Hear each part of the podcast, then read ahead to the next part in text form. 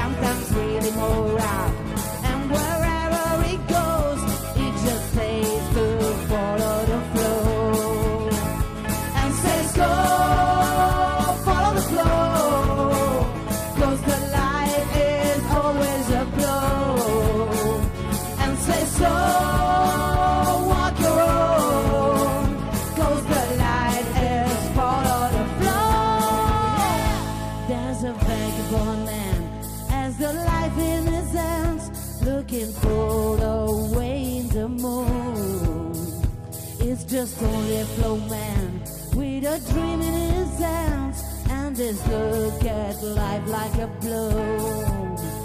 And says go Follow the flow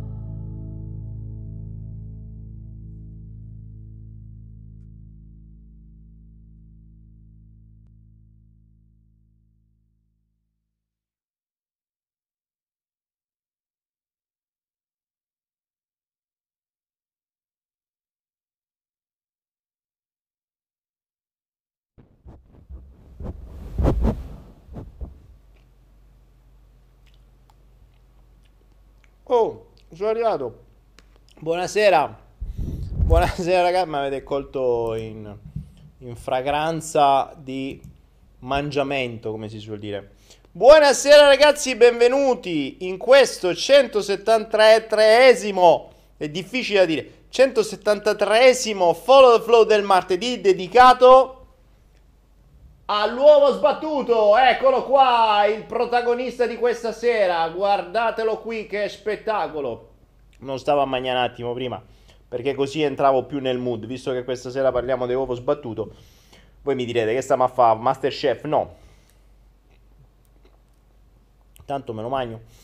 Ma questa sera useremo l'uovo sbattuto che mi sto beatamente mangiando insieme a una ottima banana che sta qua dentro. Guardate questa roba qui.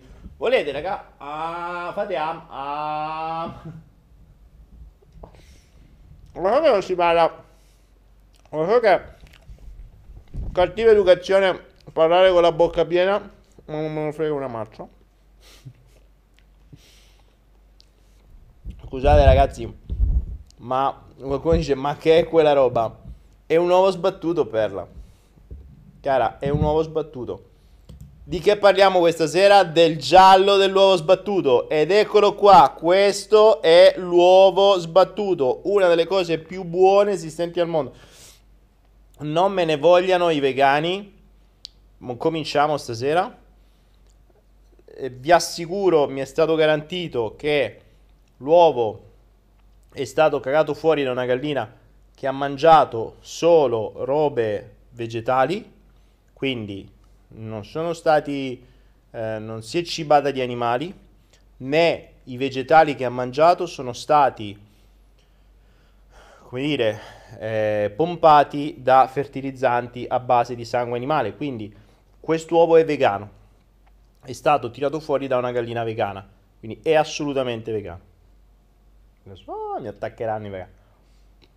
La sera perdiamo non so quanti utenti vegani. Eh, vabbè, però se il loro veganismo non gli permetterà di avere un'illuminazione riguardo a questa all'uovo sbattuto di stasera, mi spiace per voi, ma vi state per perdere degli insegnamenti fondamentali, oltre che sapere come si fa l'uovo sbattuto. Ora, ehm, ora eh, c'è qualcuno, scusate, ma vengo fuori da una diretta su Instagram dove ero un attimo, mi ero fatto di un po' di gino stemma, ero un po' sovraccarico. Voi mi direte che cos'è il ginostemma. Dai ragazzi, oh, stasera io nel frattempo che voi arrivate mi finisco il mio uovo sbattuto. Che è il protagonista, questo qua, che è il protagonista di questa sera. Oltre che essere un alimento estremamente proteico, nonché uno dei miei pasti, ed è un solo uovo, un solo uovo sbattuto diventa una cofana. Quindi invece di mangiarvi un uovo sodo che non vi riempie più di tanto, sto sgocciolando, che non vi riempie più di tanto, un uovo sbattuto vi riempie, e, ma vi gonfia pure e l'ego oh, gode a palla. Ma la ricetta, che è una cazzata, di questo uovo sbattuto ha in sé un giallo. Non il giallo dell'uovo, quello lo sappiamo che è il giallo dell'uovo. Adesso un problema è che se lascio questo qui arrivano le formiche in un nanosecondo. Adesso chiederò alla regia di venire a prendersi in silenzio questa roba. Vabbè, speriamo che le formiche non arrivino. Le tengo sott'occhio, se arrivano avvisate. Oh, buonasera, buonasera. Siamo già 280 persone, 280 persone interessate all'uovo sbattuto e agli insegnamenti che un uovo sbattuto può darci. Ora voi mi direte, ma quale insegnamento per la nostra capoccia, per vivere meglio, che ci può dare un nuovo sbattuto? Allora, a parte il fatto che se vi mangiate un nuovo sbattuto la vostra vita migliora, già a prescindere, beccate queste proteine, l'ego si gonfia, è bello, è, è bello pompato, mangia una cosa molto piacevole che gli fa bene e che è un uovo, quindi cioè, potreste mangiarne due al giorno come a volte faccio io e stai a posto per tutta la giornata. Detto ciò, detto ciò, ehm... no, no, regia, vai, tranquilla la regia, non don't worry. Ora, come si fa l'uovo sbattuto? Allora,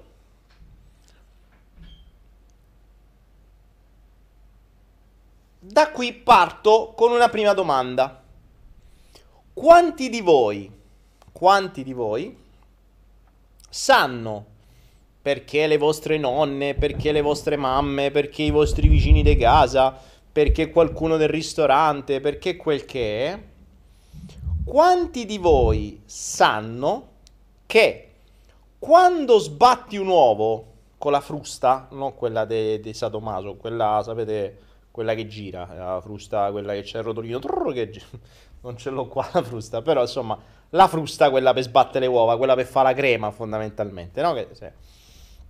Ecco, quando si sbatte un uovo con la frusta, vi è stato insegnato che il bianco va sbattuto separato dal rosso, perché c'è anche una micromolecola di rosso dell'uovo. Va a finire nel bianco, il bianco non si monta più manco a carci. Quanti di voi hanno questa convinzione nella loro testa? Ditemi ciò, ditemi se ogni, qualcuno di voi lo sa. Perché ehm, questo è importante. Perché questo? Perché tempo fa, più di una persona che è passata da ste parti, Ma ha detto sta roba, io vedevo, sta, ma anche la regia, eh. La regia fino a qualche giorno fa faceva sta cosa, vedevi che quando gli entrava, sapete che quando apri l'uovo per mettere o c'hai l'apposito coso o comunque anche se ce l'hai, a volte capita che eh, riesci, cioè il, l'uovo non riesci a dividerlo completamente, quindi il rosso si rompe la, la, la membrana e, e, e, passa un po' all'interno del bianco. Sembrava una tragedia, vedevi la regia, la nostra Sofia, che... Oddio, oddio, l'uovo, cazzo, no, il bianco, lo devo togliere, pia il cucchiaino, deve prendere questa molecola di rosso che fida il bianco. Io facevo, ma perché tutta sta cacciata? No, perché lei, l'uovo non si smonta eh, il, um, il, il, bianco non si monta se l'uovo, se va a finire rosso nell'uovo. Ecco, infatti molti di voi mi dicono, ah è vero, è vero, è vero, io lo so, io lo so, io, io, io, io, è vero, io, è vero. Ora, e la cosa bella qual è stata? Faccio, ma sei sicura? Sì, sì, sì, sì, sì, ma guarda, no, perché mia nonna, mia zia, mio fratello, mio di su, di giù, tutta una serie di prove e controprove nella sua testa per dimostrare che è sempre stato così, che il bianco dell'uovo, se ci va una molecola di rosso, non si monta più. E quindi che faceva? Montava il bianco da una parte, mezz'ora trrr, con la frusta, poi montava il rosso dall'altra, trrr, un'altra mezz'ora a mezz'ora no, però insomma qualche minuto, poi li rimetteva assieme e li rimontava assieme, cioè voleva tre, 200 tazze, ci servivano tre tazze, eh, sporca, cioè, cioè, facevi 10 minuti, quarto d'ora per fare l'uovo e mezz'ora per pulire tutto quello che sporcavi. Vabbè. Il bello è che un giorno mi faccio, ma scusa, levami una curiosità, ma ma sì, sicura di sta cosa? Cioè, no, perché sì, mia nonna. Cioè, ma ok, è finito un attimo e gli era finito un pezzo di rosso nel, nella parte bianca. No, perché vedi, e comincia a montare per dimostrarmi questa sua teoria avallata dalla nonna, bisnonna, avora, trisavora, eh, da, da, tutti di più fino agli antichi eh, ossopiti. E me, fa sta cosa, fa. Vedi, non si monta. E in effetti non si era montato più di tanto. Io in quel momento non ci avevo pensato e gli ho dato ragione e basta. Sti cazzi. Vabbè. Ora, come si monta l'uovo? Eh, vabbè, adesso vi spiego. Che cosa ci fate con l'uovo? Peccato perché non mangiate l'uovo, perché a parte è uno degli alimenti più, forse, migliori in assoluto. Lo so che chi è vegano per principio non lo mangia, però... Ehm... Però è uno degli alimenti migliori. Come si fa un uovo sbattuto? Teoricamente, secondo appunto questa ricetta, voi dovete frustare, quindi mettere la frusta elettrica nel bianco, poi mettere la frusta elettrica nel rosso, poi metterli assieme, rifrustarli elettricamente, porelli, sto se via frustate a destra e a sinistra, e poi nella mia versione io ci infilo dentro nell'ultima frustata un po' di frutta, quindi una banana, mango, quel che è, frusto tutto e diventa una sorta di crema, quella che avete visto, montata uh, che sa è una sorta di crema di banana, una crema di mango, eccetera. Una spruzzata di cacao nero sopra e via. E viene fuori un dolce della Madonna. Dove non ci avete messo zucchero, dove ci avete messo semplicemente un uovo e una banana. Basta. E state a posto per mezza giornata, se non di più. Però sta cosa che il bianco e il rosso si dovevano montare a parte è che non riuscivo a capire fisicamente qual era la logica per cui una molecola di rosso mi avrebbe smontato il bianco. Però c'era tutta questa controprova, generazioni, generazioni, non solo una persona, più di una persona mi ha detto questa cosa e voi mi avete... E voi mi avete... Eh, mi avete... Mi avete, avete confermato sta cosa qua, no? E io sinceramente, che è successo? Oggi, oggi, ieri, apro l'uovo per farmelo con la solita procedura che avevo imparato da, dalla nostra regia, metto da una parte, dall'altra, divido e insomma una molecola di rosso mi va a finire nel bianco. Visto che non avevo coglioni di levarla, ho detto ma sai che ti dico? Ma sti cazzi, adesso voglio vedere che cazzarola succede, per quale motivo fisico non si deve montare lei me l'ha fatto vedere l'altra volta, voglio provarlo io. Ho messo bianco e rosso all'interno del, del mixer e ho cominciato a girare. Non pochi secondi come lei fece la prima volta per dimostrarmi che non si montava, ma lo stesso tempo che normalmente ci voleva per montare uno, per montare l'altro e per montarli tutti e due assieme. Quindi un tempo maggiore solo di uno. Monto, monto, giro, giro, giro, giro. Questo si comincia a gonfiare, gonfiare, gonfiare, gonfiare sempre di più. Tanto che a momenti mi usciva dallo shaker, dal, dal fregnino. A che mi sono reso conto, ho detto, ma guarda un po'. C'è credenze di nonne, bisnonne, avori e trisavori smontate semplicemente da una controprova perché non ci ho voluto credere. Qual è stata però la cosa simpatica? Che andando a ricordare quello che aveva fatto questa persona in quel momento, ho rivisto la scena nella mia testa e per dimostrarsi, per dimostrarsi a se stessa e a me in quel caso, che la nonna aveva ragione, avallata da un'altra persona e dalla bisnonna e dal vicino di casa e dallo zio e da, e da qui e di su e di giù, avallato da tutta sta gente, cosa ha fatto? Li ha messi assieme con una piccola molecola, li ha girati, ma non per tanto tempo, per il tempo che avrebbe forse neanche metà del tempo che ci metteva per montare il bianco. Quindi che cosa è accaduto? Mi sono reso conto che la mente, pur di confermare una credenza certa che aveva nella sua testa e confermata anche da altri, ha fatto in modo di creare un'azione errata in maniera tale da confermarsi la credenza. Io che non ci ho voluto credere, sono andato oltre e avanti, non ci ho creduto e ho smontato la credenza. E quando io ho fatto vedere, c'è rimasta... è rimasta un po' così, ho detto, oh cazzo, come? E infatti adesso, oggi, qui a casa, mettiamo tutti quanti, cioè io e lei praticamente, mettiamo l'uovo dentro sta cosa, frulliamo ed è venuto fuori quello che avete visto. E, cioè, era una crema, non è che non era montato, era una crema. Da qui il giallo dell'uovo sbattuto.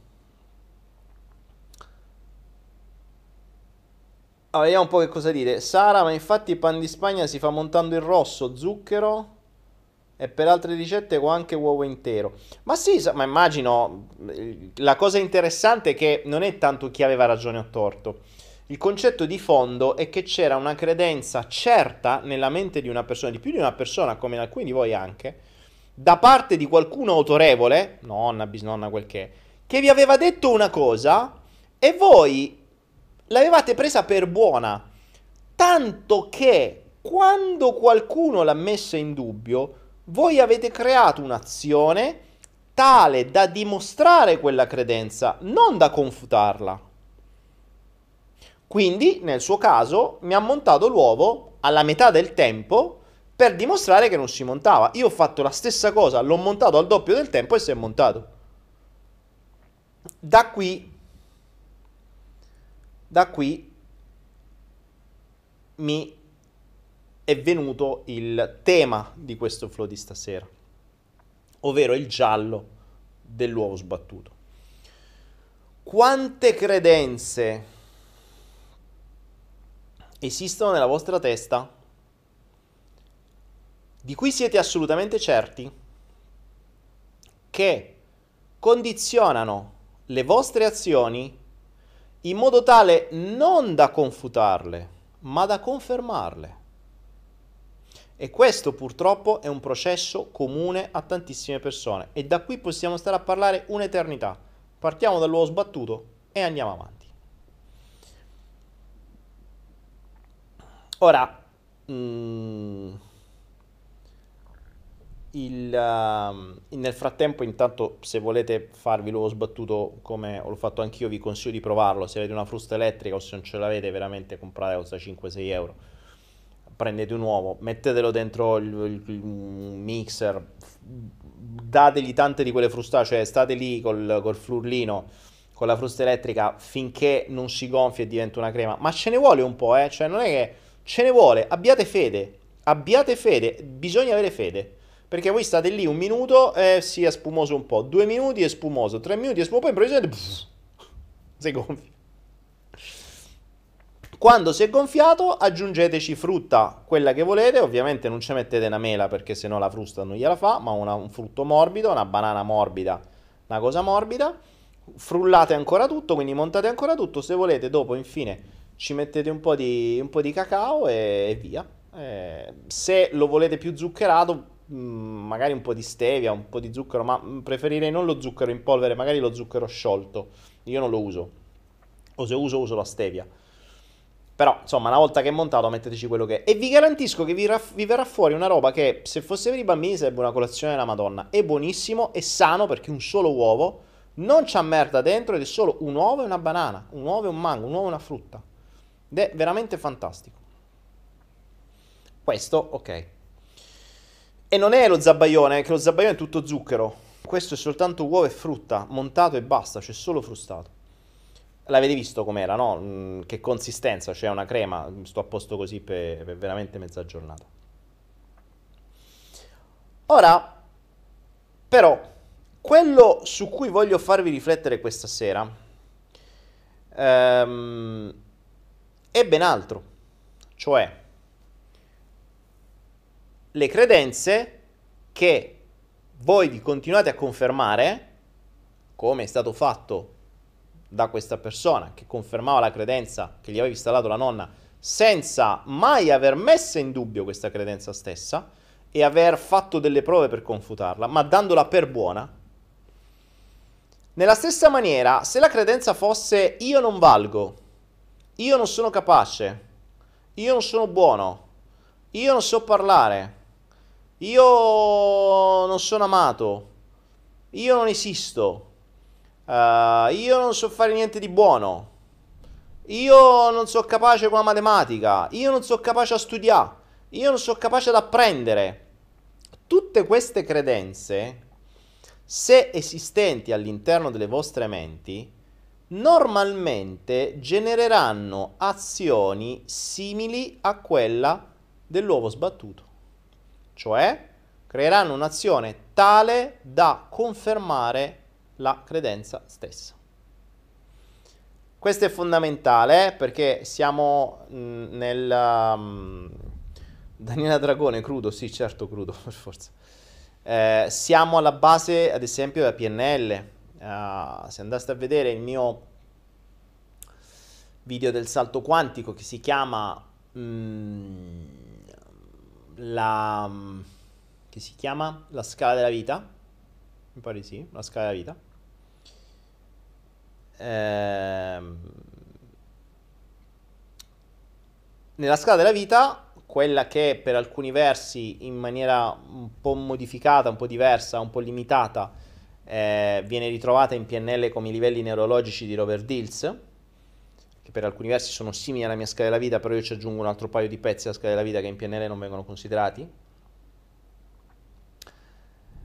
E ehm, nella scala della vita capiamo come ci sia appunto questa scala dentro di noi dove noi possiamo fare cambiamenti solo di gradino in gradino. Cioè non possiamo fare un salto di 3-4 gradini. La scala della vita comporta una gerarchia che ci fa capire che noi abbiamo un'identità. L'identità è quello che siamo che si è creato a causa dei vari traumi, dei vari eventi, dell'imprinting da piccoli, della gestazione, dei primi 6-7 anni di vita. E quella diventa la nostra identità. Durante questi anni di vita nascono i bisogni, che sono l'opposto dei traumi. Cioè il bisogno è l'opposto di quello che ci ha generato il trauma, ne ho parlato tante volte. I bisogni, che è ciò di cui ho bisogno, accettazione, appartenenza, uh, ammirazione, rispetto, fiducia, conferma, riconoscimento, eccetera. Sono tutti quanti nel salto quantico. Eh? I bisogni generano i valori, quindi identità, primo gradino, bisogni, secondo gradino, valori. Ognuno crea l'altro. Cioè i valori non è che nascono così. sono la conseguenza dei bisogni, che sono la conseguenza dell'identità, quindi dei traumi e dell'imprinting. Quindi se i bisogni è ciò di cui ho bisogno, i valori è ciò che è importante per me. Quindi, ad esempio, se io avessi bisogno di uh, riconoscimento, ok? Per me potrebbe diventare importante come valore, ad esempio, ehm, che ne so, vincere le competizioni, perché mi viene dato il riconoscimento, il premio. Eh, mi viene importante partecipare nei network, eh, nei network marketing, dove ti danno la spillina e ti dicono bravo sul palco con mille persone, quindi il riconoscimento. Uh, mi viene importante trovare una persona con cui creare una relazione che mi dica sempre bravo, ah quanto sei bravo, ah quanto sei figo, ah, riconoscimento. Quindi il valore, il valore diventerà soddisfazione personale, diventerà, eh, che ne so, sfida, diventerà mh, mm, eh, relazione, diventerà tutta una serie di valori, ok? Che corrispondono al cosa è importante per me. Quindi bis- i bisogni di cosa ho bisogno, i valori cosa sono importanti per me. I valori, i valori genereranno le credenze o convinzioni, non le credenze quelle trovi le uova, ma le convinzioni, ok? Cioè, ovvero ciò, in, ciò che noi crediamo sia vero o falso. Le credenze, ciò che sia vero o falso, eh, ci viene detto, ad esempio nel caso dell'uovo, ok? Potrebbe essere una cosa del genere. Ad esempio, nel caso della persona che aveva questa credenza dell'uovo, potrei ipotizzare um, bisogno, che ne so, eh, trauma, rifiuto. Ok? C'è un'ipotesi. Trauma, rifiuto. Si crea il bisogno di accettazione. Bisogno di accettazione eh, che da piccola viene soddisfatto dalla nonna. La nonna quindi diventa la soddisfazione del bisogno nonché l'autorità, Dio. In quanto Dio, per il bambino, quello che dice è Bibbia, quindi fede assoluta in Dio. La nonna dice che l'uovo se fa così, così, così, quindi abbiamo detto bisogno, accettazione, valore, famiglia, nonna, quindi famiglia soddisfatto dalla nonna, bisogno, soddis- eh, valore, credenza, quello che dice nonna è giusto, punto. ok? Perché Dio. Ed ecco che nasce la credenza. Quindi cosa prendiamo? Prendiamo tutto quello che dice nonna e lo mettiamo tra quello che dice nonna è vero. A prescindere. Non ci poniamo il dubbio se sia realmente vero, se si possa fare in un'altra maniera, se sia falso. No, lo prendiamo per buono. Questo accade tutto nella mente del bambino di, da 0 a 5-6 anni, quindi non è che ha tutti i processi mentali, non è che si mette a fare ricerca uh, fisica di come l'uovo si mischia. Gliene frega niente. Nonna dice questo, se fa così, punto. Ok. Grazie Davide. Credenza. La credenza o la convinzione genera le azioni, cioè genera i comportamenti, o meglio, scusatemi, genera le abilità, quindi le competenze. Quindi la nonna mi accetta, la, quello che dice nonna è giusto. Se quello che dice nonna è giusto,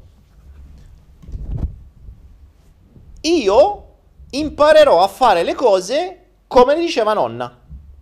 Competenze, abilità. Grazie Prisca. Ok? Quindi credenze creano le competenze. Io dalla nonna imparo a fare le cose come le fa lei e quindi acquisisco le competenze, acquisisco i, i, mm, le abilità. Dai comportamenti, scusatemi, dalle abilità si generano i comportamenti. Quindi, visto che nonna è Dio, visto che quello che dice nonna è giusto, visto che ho, ho imparato a fare le cose come le faceva nonna, io continuerò a fare le cose come le faceva nonna. Grazie Flaviano. Oggi donazioni 2 euro, 2 euro, 2 euro. Grazie, grazie. Ok? Chiaro questo principio della scala? Lo ripeto velocemente. Traumi, rifiuto, esempio, adesso facciamo un esempio. trauma rifiuto, genera il bisogno di accettazione, soddisfatto da un valore famiglia, che in questo caso viene eh, soddisfatto dalla nonna, quindi la famiglia diventa la nonna, perché quella che non l'ha rifiutata e l'ha accettata. La nonna viene elevata a Dio, cioè l'autorità. Quello che fa nonna è giusto, credenza, tutto ciò che fa nonna e che dice nonna è giusto. Io imparo le cose come le fa nonna, quindi abilità, di conseguenza farò le cose che faceva nonna. Azioni. Se nonna, che ne so, lavava, eh, si svegliava la mattina, apriva le finestre, eh, doveva piaria, doveva star sole, doveva pulire, doveva lavare, doveva fare, doveva cosare, doveva di, ecco, rischia che potrebbe fare inconsciamente lo stesso processo o comunque dei processi molto simili. Potrebbe essere molto unita al pulito, al a aprire, fa, di, pulire, insomma tutte queste cose. Quello che faceva nonna. Inconsciamente, cioè inconsciamente, per una serie di, appunto, della scala della vita o dei livelli neurologici di Robert Dills. Non solo, andiamo ancora avanti, i comportamenti, quindi bisogni, valori, credenze, abilità, comportamenti, genereranno l'ambiente. Che cosa accadrà? Che se vogliamo continuare questo esempio, dovessimo continuare questo esempio, finiremo a trovare questa persona probabilmente che voi entrate nella sua casa e sembra entrare dentro una casa de Barbie pulitissima, tutta in ordine, profumatissima, come se fosse stata pulita in quel momento, perché in effetti è stata pulita in quel momento tutti i giorni. tutto preciso, tutto fatto, tutto uh, un po' come la nonna Docet. Ed è una cosa automatica. Cioè, se non si fermasse un attimo a rifletterci con tutto questo questa scala, per questa persona sarebbe la vita così, cioè è così, punto. Ricordatevi, quando vi trovate di fronte a una frase dentro di voi o fuori di voi, cioè da un'altra persona che vi dice è così, siete di fronte a una credenza. L- proprio l'espressione vocale della credenza è quando va arriva di è così. Eh, classico dei bambini che chiedono al genitore: Ah, perché il sole brilla? Perché è una stella. E perché è una stella? Eh, perché fa luce. E perché fa luce? E perché brucia. E perché brucia? E perché è così. Quando non sai più dove andare a parare perché c'è qualcosa che tu hai dato senza una conoscenza tua reale, è così. Ok? È come il virus. Ma l'AIDS è, è, è, un virus. Come lo fai a sapere? Perché l'ha detto quello là? E come lo fai a sapere? L'hai mai visto? Eh, no, non l'ho mai visto, ma come fai a sapere che è? Perché è così. Eh, vabbè, crediamo che è così. È come la, la, insomma, qualunque cosa. Quindi, quando arrivi a un punto dove non hai dimostrazioni o dove ti trovi a un è così, vuol dire che hai preso una credenza da qualche altra parte, di cui non hai una prova pratica, perché se tu avessi una prova pratica, io potrei spiegarti nei dettagli perché è così. Infatti, quando io ho chiesto a questa persona, scusa, mi spieghi per quale cazzo di motivo il rosso dovrebbe inficiare il montamento del bianco? Eh, così lo, me l'ha detto mia nonna, ma non è che me l'ha detto solo mia nonna, me l'ha detto pure mia zia, mio padre, la nonna di quel mio amico, la nonna di quel... E quindi l'unica prova che aveva era il fatto che qualcun altro avesse detto la stessa cosa. Ma se diamo per buono questo, non è escluso che questo qualcun altro stava ripetendo qualcosa di qualcun altro ancora a sua volta. Le credenze si trasferiscono così, no? Ma sapete la storia classica della credenza eh, di, quel, di, quella persona che eh, va a cena da un'allieva e l'allieva gli fa pezzo di carne, di bistecca, non me ne vogliano i, i, vegani come al solito, è una metafora, è una storia. Gli fa questa bistecca e questa bistecca mh, mm, ha gli angoli tagliati, cioè gli porta nel piatto la bistecca con i due angolini tagliati da parte. E questo gli dice, scusa, levami una curiosità, ma perché fai sta bistecca con gli angoli tagliati? E sta ragazza, che era allieva, dice: Eh, perché mia mamma me l'ha sempre fatta così. La mamma era lì. E quindi eh, il personaggio gli chiede: Scusi, signora, Ma perché faceva a sua figlia la bistecca con gli angoli tagliati? E la mamma? È perché a mia volta mia mamma faceva così, quindi la nonna. Anche eh, il tizio gli chiede, scusa, ma eh, sua madre, quindi la nonna della ragazza, è ancora in vita? Sì, ma me la può chiamare? Mi voglio togliere questa curiosità. Chiamano, ah nonna, senti, c'ho un amico che ti vuole chiedere una domanda. Senta, senta signora, una curiosità, ma mi toglie una curiosità, perché quando faceva la carne a sua figlia, la bistecca, la faceva con gli angoli tagliati? E questo gli fa, eh, perché c'aveva la padella piccola e non c'entrava e tagliavo gli angoli. Quindi la mamma e la figlia di conseguenza, quindi la nipote, hanno continuato a replicare un comportamento dandolo per buono, perché nonna uguale Dio, in quel caso, senza chiedersi il perché. Ed era un perché assurdo. Cioè, era un perché funzionale per la nonna, perché aveva una funzione, ma non era funzionale per loro due, che hanno semplicemente continuato a replicare i comportamenti senza chiedersi il perché, dandoli per buoni, cioè è così. Perché la carne così? Perché? Perché la bistecca si fa così. Perché? Perché me la faceva mia nonna. Perché me la faceva mia mamma, la facevano tutti così, si fa così. Ora, questi sono due, due esempi banali, ma fanno capire tante cose sulla scala che vi ho appena spiegato. Perché togliamo la bistecca, togliamo l'uovo, so, l'uovo, l'uovo sbattuto e mettiamo una credenza del tipo tu non vali un cazzo. Mia madre mi ha sempre detto, uh, mia madre mi ha sempre detto, tu non vali. Io conosco ma più persone, adesso senza fare nomi, tanto sono tutte storie che uh, si ripercuotono, cioè sono accadute nella mia vita di persone che ho incontrato, con cui ho vissuto, con cui ho avuto esperienza, con cui ho fatto coaching, eccetera. Persone ad esempio, e vediamo forse qualcuno di voi ha esperienza di questo, persone ad esempio che sono state trattate dai genitori o dalla mamma o dal padre sempre come degli incapaci. Tu non si riesci, tu non sei capace, tu non sei buono, tu sbagli sempre, sei un coglione, costantemente.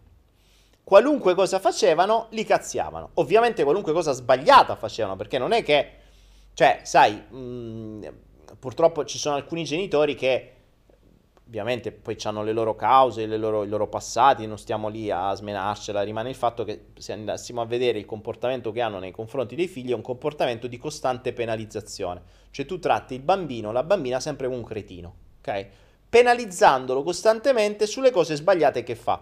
Sbagliate, ma non perché tu gli hai fatto vedere come si fa giusto, sbagliate secondo una tua logica che il bambino non sa.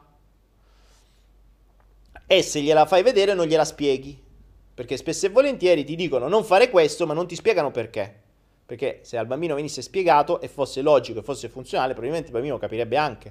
Ma gli viene dato un'imposizione o gli viene dato hai sbagliato, cretino, non lo fare più. Ora il bambino non capisce, ma capisce che è un cretino. Capisce che non sa studiare, capisce che non è capace a fare niente, capisce che non è, capa- non è ad esempio capace a portare a termine qualcosa, capisce di essere un idiota. Capisce che io qualunque cosa faccio eh, non riuscirò a portare, faccio casini, ok? Ne ho conosciute di persone, anche molto da vicino. Che cosa succede però? Che cosa succede? Io ho visto, ho visto eh, questi schemi, ad esempio, mm, ho visto questi schemi dal vivo, cioè applicati con persone molto vicine a me. Che cosa succede? Allora, rifacciamo la scala della vita su una persona del genere, ok? Identità creata da traumi di non accettazione. Magari i genitori non c'erano, l'hanno mollata dalla nonna. Famo sempre questo esempio della nonna, no? L'hanno mollata dalla nonna, i genitori non c'erano, quindi abbandono. Trauma di abbandono, identità Accettazione. Io devo farmi accettare dai miei genitori che non mi hanno voluto e mi hanno mollato da mia nonna, per esempio.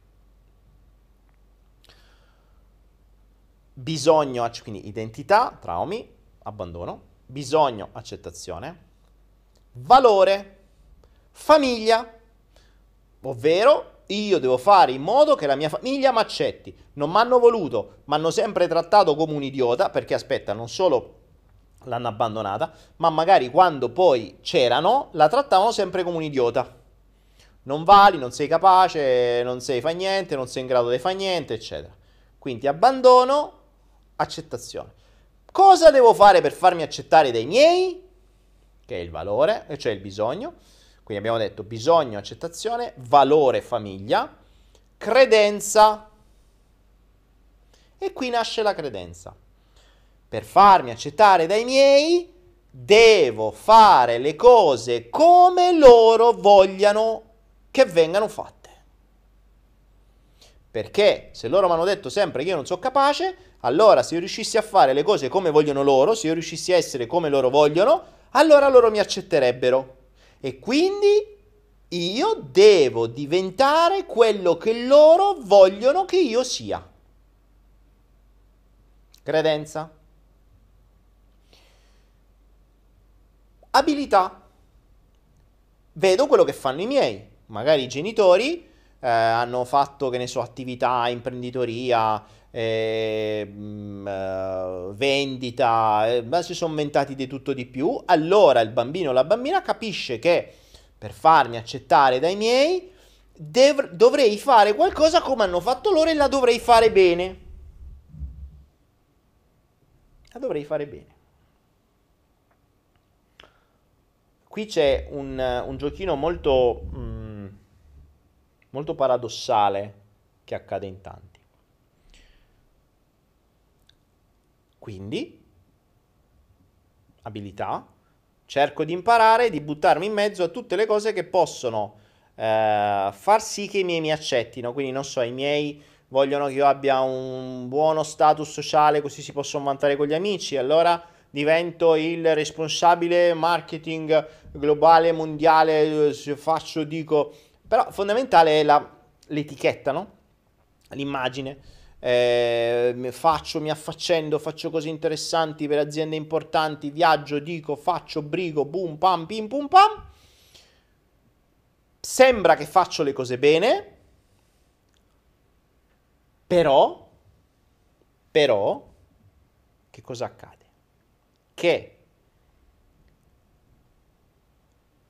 qui potrebbe esserci un giochino molto subdolo perché? Perché razionalmente il bambino, ascoltatemi bene, qui c'è una perla grossa quanto una casa. Razionalmente il bambino dice, mia madre mi prendeva sempre per idiota, perché non riuscivo a portare avanti o a, fa- a finire una cosa fatta bene. Ok? Però è anche vero che inconsciamente, ad esempio, questo essere trattato male dal genitore, da una persona che ha vissuto un rifiuto o un abbandono da parte dello stesso genitore, diventa un premio. Attenzione perché qui c'è un giochino molto subdolo, molto subdolo. Stay with me. Ragionate, ok? Ve la faccio rivedere questa, questo schema qua. I genitori trattano male il bambino o la bambina dicendo tu non vali, tu non sei capace, ma gli stessi genitori prima l'avevano, proprio perché lavoravano e facevano gli imprenditori, ehm, avevano abbandonato la bambina dai nonni. Ok? Quindi la bimba si sente abbandonata o il bimbo si sente abbandonato. Quando ci sono i genitori, trattano il bambino o la bambina come un idiota. Ma ci sono. Attenzione. Una persona che ha sofferto l'abbandono anziché il rifiuto, l'abbandono presuppone che qualcuno mi caghi, cioè che qualcuno sia con me. Quindi che qualcuno mi consideri. È esattamente come quando fa il cane che per attirare la vostra attenzione vi piscia sul divano e comincia ad abbaiare e saltare sul divano. voi quando vi rivolgete, smettete di giocare a, a, a Tetris sul telefonino e dite fermati, basta! Ora, il cane non capisce le parole fermati, basta, capisce che lui ha pisciato sul divano e voi avete finalmente smesso di guardare quel cazzo di telefonino e avete dato attenzione al cane rivolgendogli la parola e sbracciandovi anche. Quindi per lui dice, ah che figo, mi ha cagato. Quindi gli viene premiato il comportamento, cioè lui piscia sul divano e salta sull'iPhone o sull'iPad e voi finalmente smettete di fare quello che state facendo e lo cagate, gli date attenzioni. Per lui è un premio, continuerà a farlo. Ok? Questa è la base dell'addestramento degli animali. Ora pensate un attimo a un bambino che non viene considerato. Ok? Qui attenzione, vi sto dando una perla grossa quanto una casa. Il bambino che non viene considerato, rifiuto o abbandono. Quando fa una cazzata, viene considerato. Magari gli viene presa a parole, viene menato, viene, viene insultato, viene umiliato, sei un idiota, sei un deficiente, ma viene cagato. Cioè, in quel momento, il bimbo nella sua testa lega il fatto che ho fatto una cazzata, quindi esisto per il mio genitore, il che diventa un premio. Quindi fare una cazzata vuol dire inconsciamente per il bambino essere visto ed essere considerato dal genitore, che è per lui sempre Dio. Ok? Questo non lo sappiamo a livello cosciente, lo registriamo a livello inconscio.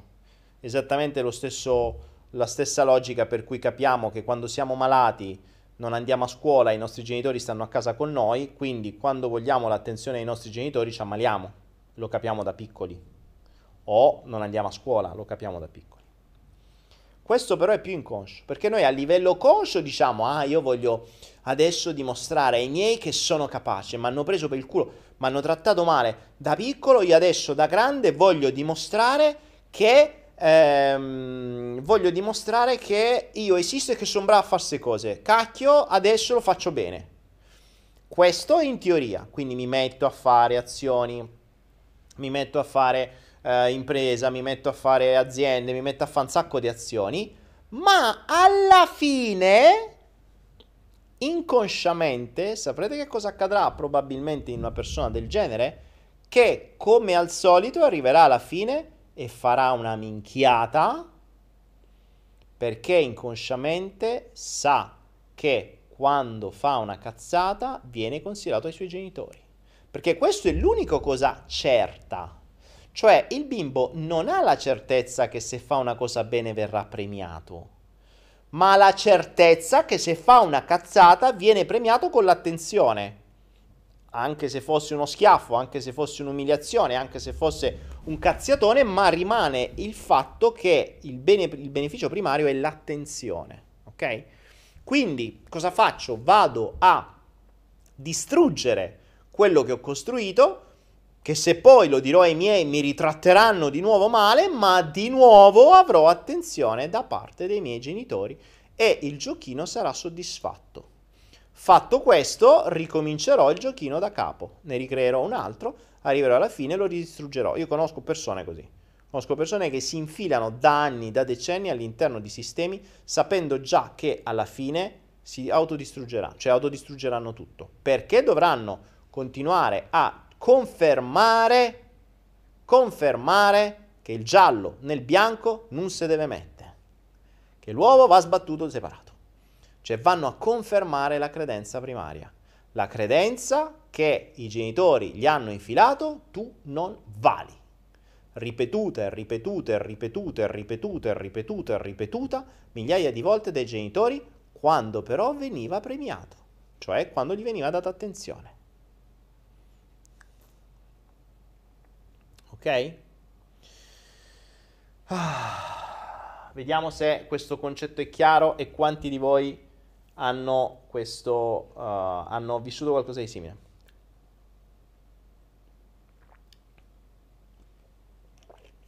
Vediamo se ci siete. Nonna quanto limone ci avevo messo qua dentro.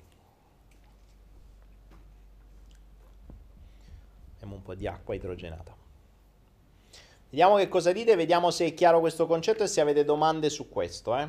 Questo è davvero il principio di, di scala della vita, nonché di livelli neurologici e di come esistono in realtà due livelli diversi, cioè uno razionale, che è l'io desiderato, e uno reale, che è il cosiddetto io reale.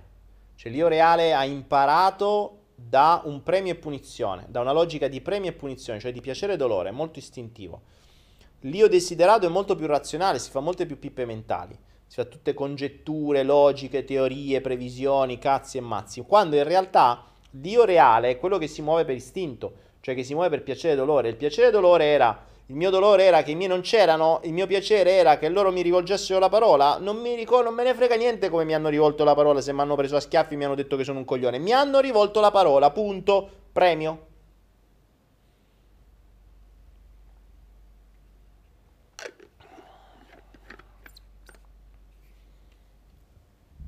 Ok?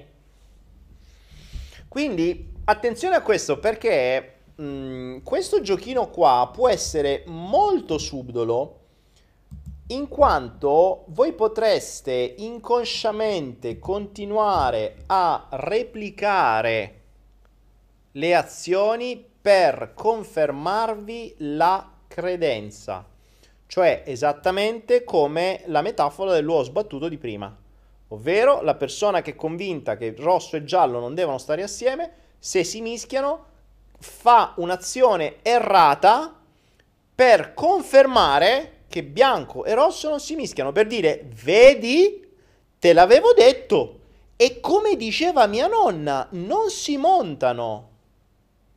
Ora, questa stessa logica noi la ripetiamo costantemente. Ricordiamo che il nostro ego, lo sport migliore del nostro ego è arrivare, portarci a un punto affinché possa dire finalmente, vedi, te l'avevo detto, sei un idiota, non riesci a combinare niente, non riesci a fare niente, non vali, la gente non ti caga, non sei capace a fare questo, non sei capace a fare quell'altro. Vedi, te l'avevo detto. Ok? Vediamo un po'.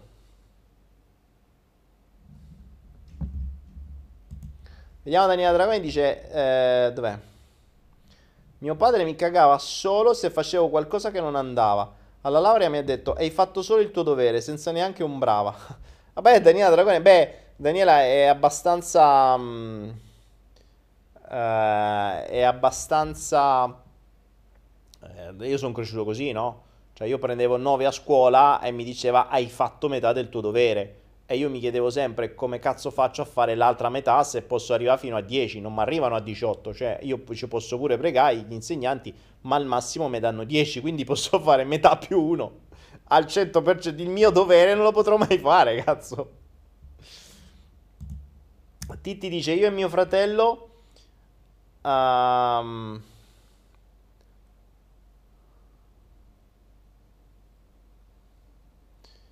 allora, Alessia, poi ti rispondo sul discorso delle credenze. Eh, mi sono perso quello di Titti, dove è finito? Boh, vabbè. Allora, Alessia mi dice, quindi, ok, chiarissimo, quindi questo può comportare l'uso di sostanze stupefacenti, cioè io per farmi vedere dai miei genitori, diciamo per essere salvato, arrivo addirittura a fare ciò sì, Alessia, se, dei, se, mm, se, capisci che quello è un modo per attirare l'attenzione dei tuoi e l'attenzione dei tuoi è una cosa fondamentale per te, mm, ogni... il fine giustifica sempre i mezzi.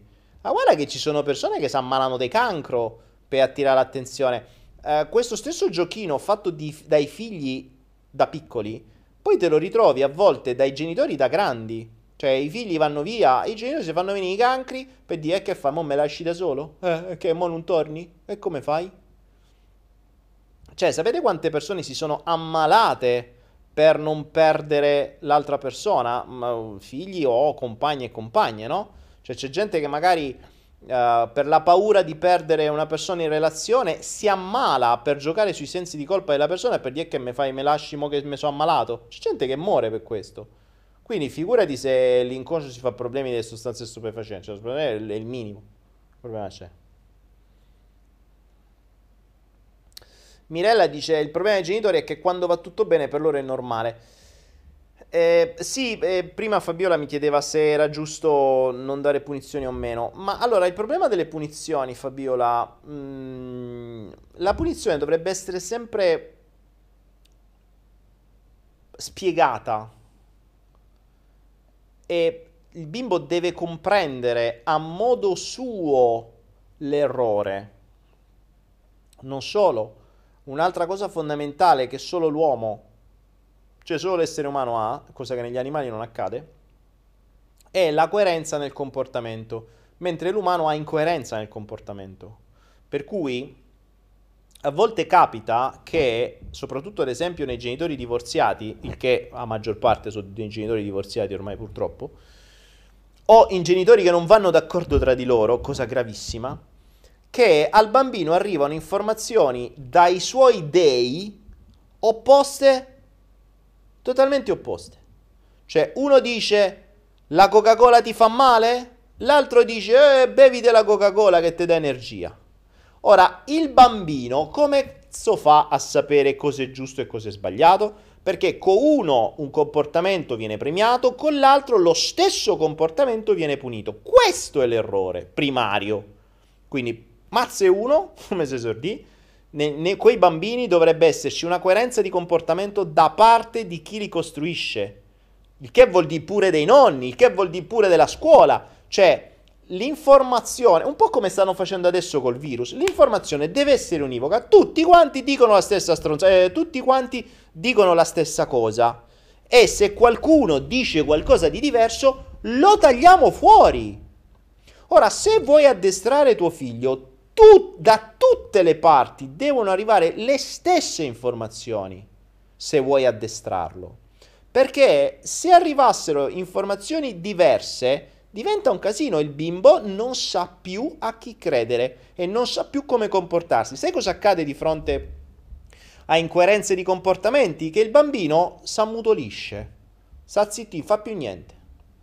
Freeze. Cioè il bambino vive in uno stato di paura stanno in uno stato di paura, dice oddio, mo qua che devo fare? Con mamma faccio sta cosa, con, con, papà se faccio sta cosa è male, se vado dai nonni è un altro casino, che cazzo devo fare? Per, per non capire niente, perché poi si impiccia tra mille cose che fanno bene e male, perché non è solo una cosa, non è solo la Coca-Cola, è un mondo. Perché i nonni c'hanno la sua, il padre c'ha una cosa, la mamma c'ha un'altra e questo non capisce più niente. Freeze, si congela e poi ti ritrovi i bambini incoglioniti che stanno lì, che si perdono al gioco, che tu non manco ti ascoltano perché entrano nel loro mondo che, che almeno non ti ascoltano e buonanotte. Quindi, ehm, più che giusta o sbagliata la punizione, dobbiamo ragionare se, giusto, cioè, se a monte c'è una coerenza, che tutti danno lo stesso tipo di insegnamento. Cioè, se il padre dice la Coca-Cola fa male, la madre conferma che la Coca-Cola fa male, i nonni confermano che la Coca-Cola fa male e soprattutto loro per primi non bevono Coca-Cola. Perché se no non ha senso che qualcuno dice, come conosco benissimo un sacco di gente, che dice no figlio mio mi raccomando, tu non devi fumare perché il fumo fa male e loro fumano davanti al bambino. Che non ha senso perché è la pura e assoluta incoerenza di comportamento tu mi dici una cosa, ma in realtà ne fai un'altra. Ok? Questo vale su tutto, eh? Questo vale su tutto. Cioè, questo vale eh, così come l'incoerenza di comportamento esiste quando gli, dici, gli prometti una cosa e non la fai, per esempio. E allora tu cosa fai? Cioè, tu papà mi prometti che domenica andiamo al parco, poi domenica te ne scordi. E poi tu papà vieni da me e mi chiedi di prendere un impegno, mi dici ah tu devi andare bene a scuola, mi raccomando, è fondamentale, ti prendi questo impegno, me lo prometti? Che ci riesci ad andare bene a scuola? Sì papà, ci vado. Col cazzo, mo vedi che ci vado, come ci siamo andati io a, al parco domenica? Ma hai promesso e non l'hai fatto? Mo col cazzo che ci vado bene a scuola, te lo prometto io papà, non ti preoccupare, due prende. Ma eh, cioè, sono i genitori che creano i comportamenti dei bambini. E i bambini non imparano da quello che dite, imparano da quello che fate. E l'incoerenza del comportamento è una delle primarie colonne portanti di imputtanamento della testa dei bambini. Mm, è drammatico, soprattutto nel mondo moderno in cui i genitori si piano, si divorziano um, dopo tre anni, è la media. Per cui i bambini crescono e anche se stanno assieme spesso non vanno d'accordo, quindi non vanno proprio d'accordo sulle linee di pensiero. E poi magari hanno i nonni, peggio ancora, perché già è difficile mettere d'accordo madre e padre. Figuriamoci mette d'accordo altri quattro nonni, eh, poi li lasci dal nonno, quello ti dice una cosa, quell'altro ti dice un'altra, magari opposta. Cioè non è che ci si siede a tavolino prima di fare il bambino con tutti i parenti, quindi moglie, marito, nonni, ci si siede a tavolino e si dice guardate, allora stasera cerchiamo di ingravidarci. Nel caso in cui ci riuscissimo, facciamo un piano di azione da subito, cioè da stasera stessa, da quando la cellula uovo viene fecondata, perché da allora il bimbo comincia a registrare. Allora, voi nonni faremo, cioè bisognerebbe proprio creare un piano d'azione, una sorta di business plan.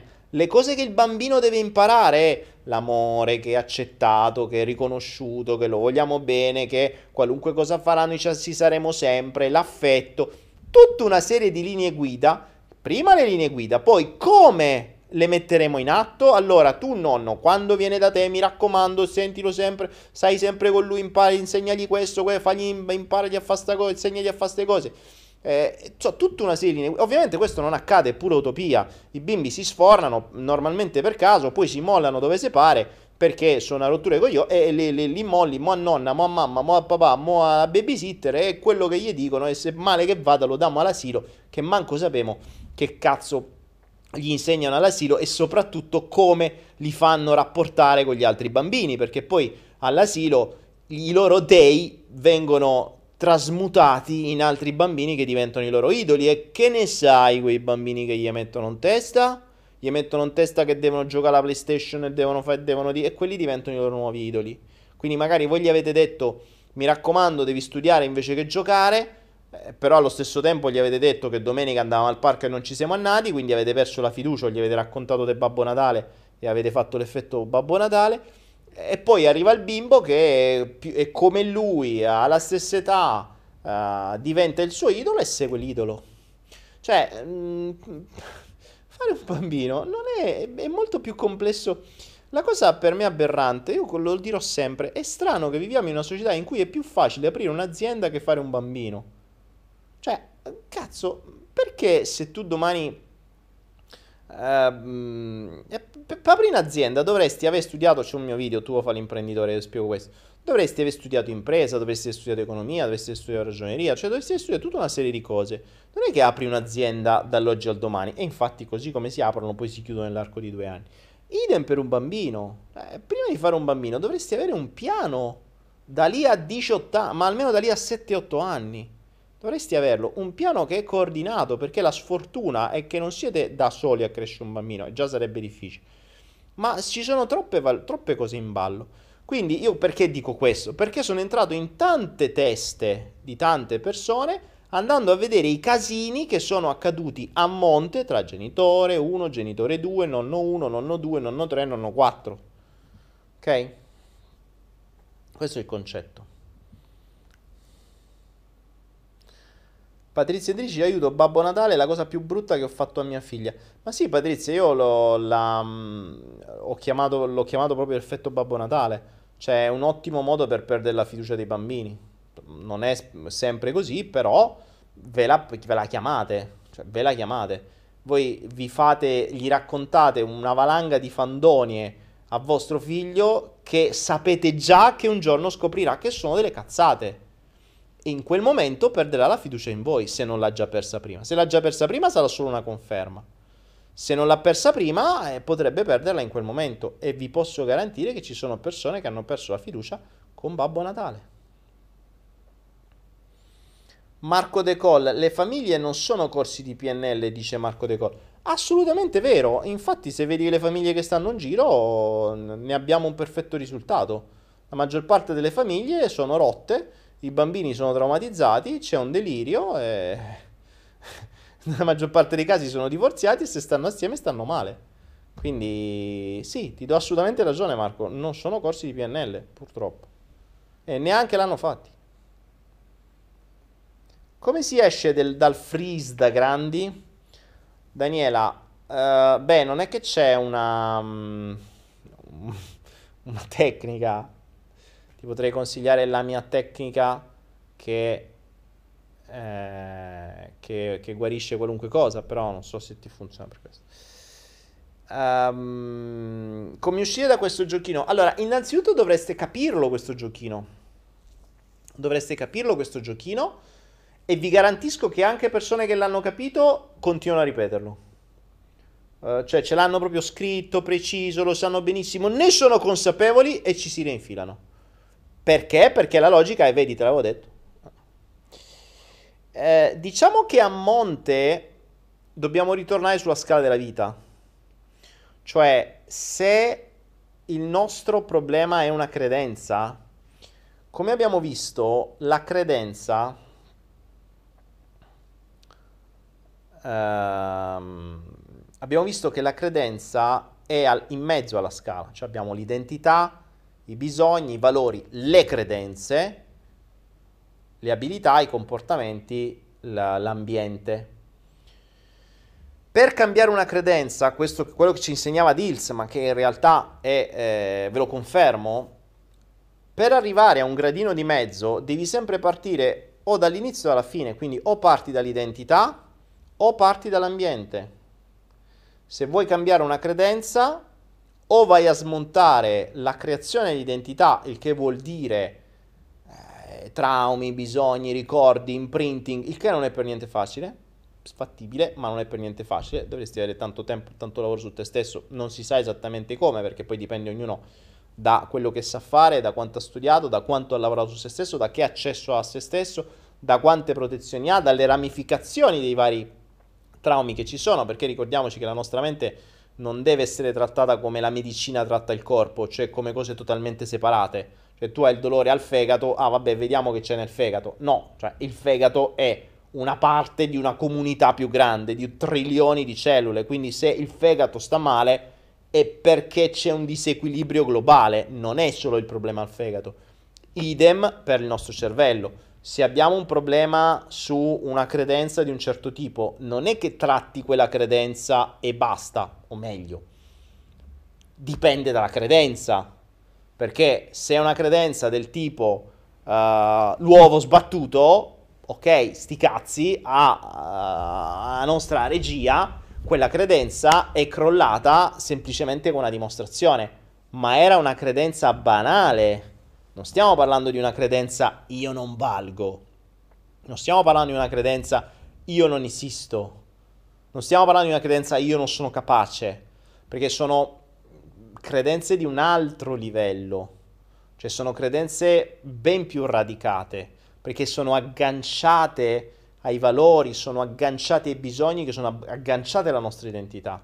Mentre una credenza del genere, del nostro uovo sbattuto, è una cosa semplicemente vista che non è che mi fa crollare la stima di mia nonna perché adesso so che l'uovo se lo metto assieme mi, mi, mi, mi si sbatte uguale. Non mi cambia niente, è qualcosa di banale, è qualcosa che ho visto che forse mia nonna sapeva che era così da sua mamma e a posto così. Ma è diversa una credenza dove i miei genitori mi hanno magari trattato da deficiente per vent'anni eh, non è un evento, non è un nuovo sbattuto, è uno zabbaione, cioè è qualcosa di molto più potente. Quindi dipende da quello che devi andare a cambiare. Per andare a cambiare questo, una credenza del genere non è legata, cioè non è slegata da tutto il resto, perché nel momento in cui la credenza me la leghi ai valori, che me la leghi al, ai bisogni, che me la leghi all'identità, cioè tu mi stai legando, um, cioè è come dire... Um, se tu scoprissi, che ne so, che allora, tu sei credente, ok? Credi in Dio e vai a pregare tutti i giorni.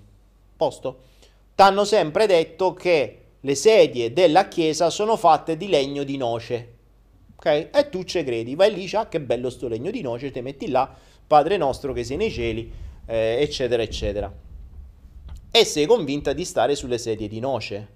Un giorno ti arriva a fianco a te un amico che eh, esperto di alberi e dici oh cavolo bello sto legno di ciliegio con cui sono fatte tutte queste sedie va che figata in quel momento a te crolla una credenza che le sedie erano de noce e invece sono de ciliegio. Ma non è che smetti di credere a Dio. Dio rimane là, la Chiesa rimane là, tu continui a dire Padre nostri, ma invece di sta in ginocchio sui ceci, eh, sulle, sulle sedie de coso, de noce, sei sulle sedie di ciliegio. Quindi hai cambiato una credenza piccola, ma tutto il resto della fede, tutto l'archibugio, tutto l'ambaradan che c'è dietro, non è cambiato. Quindi adesso non è che perché a sta persona gli hai smontato la credenza dello, del, dell'uovo sbattuto mm, cancella tutto quello che aveva della nonna. No, domani ricomincerà, aprirà le finestre, riaprirà tutto, profumerà casa, è uguale. L'uovo sbattuto lo fa in maniera diversa, ma tutto il resto sarà sempre uguale. Cioè, non è cambiato a monte il personaggio, è cambiato solo un evento. Quindi mh, è molto più complesso il concetto. La cosa che io consiglio del motivo per cui io non faccio coaching, non faccio assolutamente niente, perché per me le coaching sono assurde. Cioè, non puoi trattare un problema come se fosse un problema singolo, esattamente come la medicina allopatica. Bisogna ragionare come la medicina asiatica, ovvero la mente, il corpo, l'ambiente, tutto l'ambaradana attorno, mamma, padre, genitori, scuola, chiesa, eccetera, diventano una, un, un, un, contenitore unico. Quindi prima di tutto, passo numero uno, l'avrò detto un miliardo di volte, conoscenza di tutto l'ambaradan, o almeno di quante più cose possibili. Lo so che è difficile, io sono 40 spicci anni, o forse più dei 45, ehm, che lavoro su questo e ancora oggi ne trovo, ne trovo e ne trovo e faccio solo questo. cioè ricordo io nella mia vita, cosa fai tu nella vita? A parte il giullare, il cantastorie, il cazzaro, quelle due o tre volte a settimana, ma poi fondamentalmente io studio me stesso e il mondo attorno a me. E punto, ma studio il mondo attorno a me perché è una proiezione del mio mondo interiore, quindi quello che non riesco a vedere dentro lo vedo fuori e quindi riesco a riproiettarlo dentro, cioè a capire cosa devo capire dentro. Ma ancora oggi è così, eh? Cioè, per me le scoperte sono, non vi dico quotidiane, ma quasi. Se soltanto andaste a vedere i flow dall'1 al 173, andreste a vedere una serie di conoscenze di, di, e di momenti, di salti quantici della mia vita che ho fatto in diretta, che sono avvenuti o che sono stati spiegati in diretta e, e, faccio solo questo. Infatti io ringrazio sempre tutti voi perché grazie a voi io mi, mi istigo, mi spingo a, um, a crescere, a studiare, a, a scoprire, perché poi diventano spunti per voi ma gli spunti per voi non sono altro che le mie storie personali, o comunque storie che mi hanno toccato, ma sempre che mi hanno toccato personalmente, ok? Vediamo un po' che cosa dite. Io ho fatto la chirichetta per anni e anche catechista per caso un anno, ora leggo i libri di Zaccaria Sitkin e seguo Biglino. Brava Sara.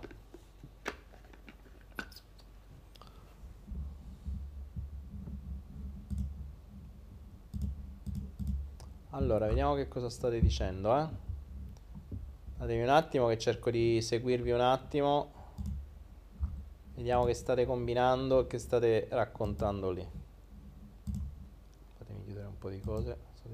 Allora, um, la visualizzazione può essere uno strumento per cambiare la propria identità. Giovanni, la visualizzazione, i auguri. Uh, grazie Raffaele. Uh, allora, la visualizzazione un, uno strumento per cambiare l'identità, auguri davvero. Eh, mm, non posso dirti di no, non posso dirti di sì.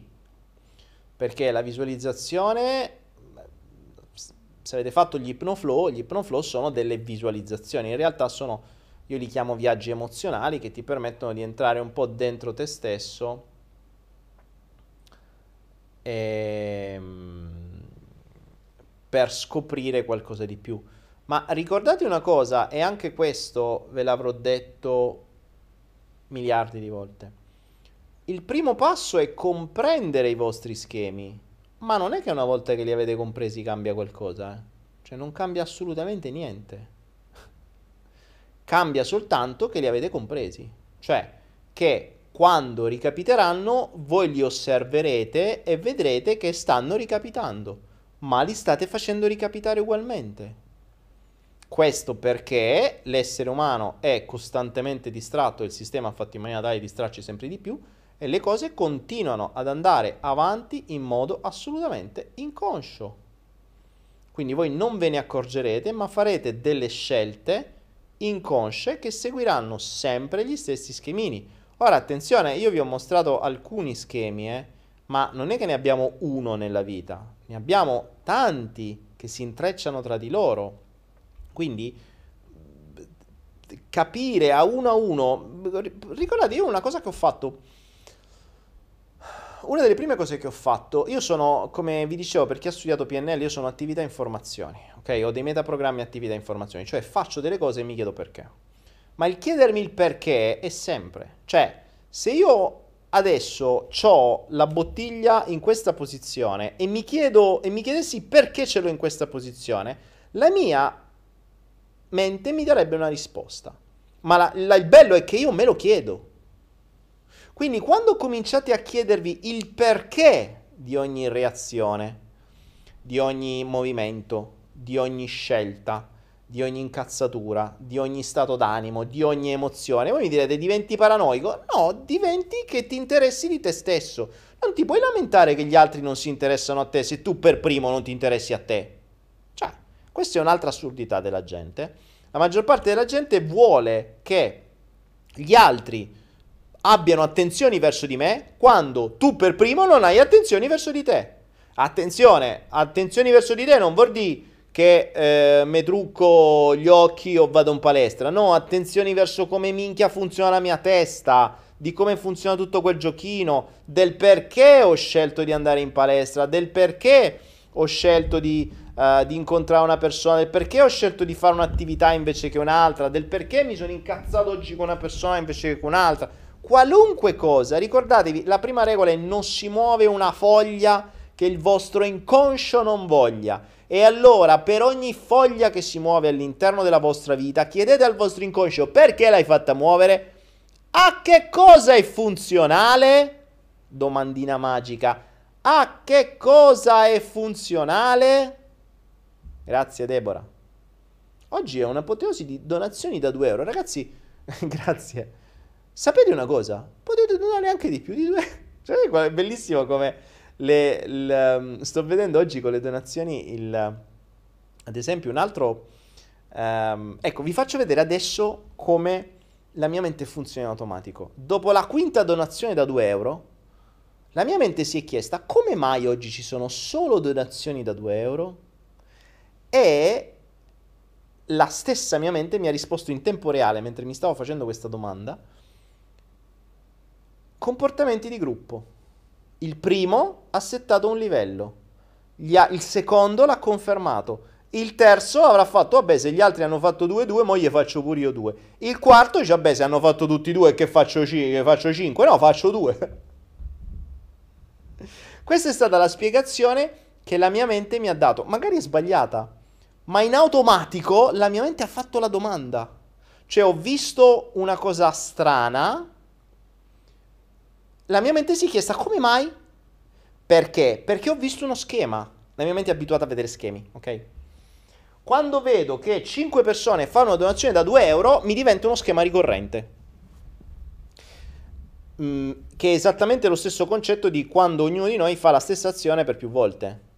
Quindi, che ne so, eh, vengo attirato sempre dallo stesso tipo di persone, creo una relazione sempre con lo stesso tipo di persone eh, fa, mi incazzo sempre mh, se qualcuno mi dice una determinata cosa in una determinata maniera. Quelli diventano schemi ricorrenti, esattamente come, eh, come, come quello che è accaduto qua. E, ehm, mh, per cui lo schema ricorrente mi faccio la domanda e mi arriva la risposta e mi vado a cercare le risposte. Se lo schema ricorrente fosse dentro di me, mi andrei a chiedere a che cosa è funzionale questo schema ricorrente e soprattutto da dove arriva, cioè quando è stato creato. Ricordate, se volete conoscere le cose di voi stessi, dovete sapere 1. quando è stato creato, 2. da chi, quando è, è proprio non tanto temporale, ma l'evento, perché esiste sempre un evento germinale. Ricordate, è un po' come quando piantate delle piante. Le piante possono crescere, gli alberi possono crescere per cent'anni, ma tutto nasce sempre da un momento in cui il seme viene piantato. Quel momento è il momento genesi, cioè quando tac, il seme viene messo nella terra, il seme viene piantato nella vostra testa. Poi da lì si possono creare dei deliri, ma c'è sempre un momento per qualunque idea in cui viene installata.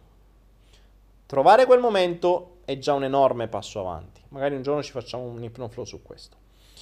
Due, quindi trovato il momento dobbiamo capire a che cosa era funzionale allora, quando è nato, e se è ancora funzionale adesso. E se lo è a che cosa? Senza giudizio, eh? Cioè, questa è una cosa che deve essere fatta in assoluta assenza di giudizio. Perché? Perché nella maggior parte delle cose, ehm, la, maggior parte delle co- la maggior parte degli schemi che abbiamo nella testa, buona parte fanno riferimento a dei... No, beh, non è vero così, non è vero questo. Mm, diciamo che sì, buona parte degli schemi della nostra testa si basano su cose banali su interpretazione di un bambino di 2, 3, 4 anni. Quindi abbastanza con poche conoscenze, con un ragionamento lineare, eh, con un ragionamento di causa-effetto molto più animale che razionale. Mm, non solo i momenti di imprinting possono essere smentiti subito dopo, ma ormai sono imprintati. Cioè, è un po' come quando, ecco, l'imprinting è un po' come quando si scriveva con la macchina da scrivere, quella a tasti, non col computer, no? Quando oggi noi siamo abituati che sbagli una cosa, premi cance, sparisce, cioè non hai proprio più traccia di quello che c'era prima.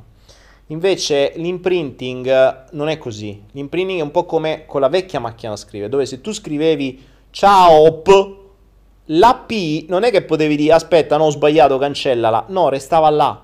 Potevi metterci una barretta sopra, ma restava stampata anche se tu te ne sia accorto il secondo dopo, sei fottuto, è stata stampata.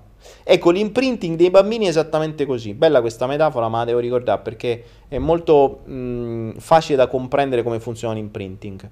Eh, mi è capitato spessissime volte che eventi generanti un imprinting, quindi una, un trauma, siano stati smentiti immediatamente dopo. Esempio classico, non so, un esempio reale, eh, bambino che, in cui gli si crea l'abbandono un giorno in cui vanno, non mi ricordo, fuori un campeggio, una cosa del genere, il bimbo si allontana un attimo su una strada facendo uh, una passeggiata nel, nel, parco, nel bosco, quello che è, non si accorge, quindi dietro di lui c'era la roulotte dei genitori, non si accorge che mentre si stava distraendo a vedere qualcosa, va un attimo in diagonale e va sul sentiero a fianco quindi che succede? Improvvisamente si gira dietro, non trova più la roulotte dei genitori nel luogo dove era convinto di trovarla e in quel momento gli si pianta il seme dell'abbandono. I miei mi hanno abbandonato nel bosco. Attenzione, 5 minuti dopo li ha trovati, ma i miei mi hanno abbandonato nel bosco. Punto. Cioè, il fatto che dopo abbia trovato la soluzione o abbia smentito la, il trauma, non ha cancellato il trauma perché? Perché i traumi sono dei cosiddetti peak state, ovvero degli stati di picco, degli stati emozionali molto potenti. Quegli stati emozionali molto potenti, se avete visto Inside Out, creano delle colonne portanti della nostra identità e sono dei momenti di picco. Ora, non è che tu li smonti in un attimo, non solo non li smonti, ma i miei mi hanno abbandonato, verrà confermato da qualunque altra volta che la mente, ormai in attenzione selettiva che i miei mi hanno abbandonato, continuerà a vedere ogni evento che li abbandona. Quindi uh, i miei sono andati, che ne so, nell'altra stanza e come hanno abbandonato.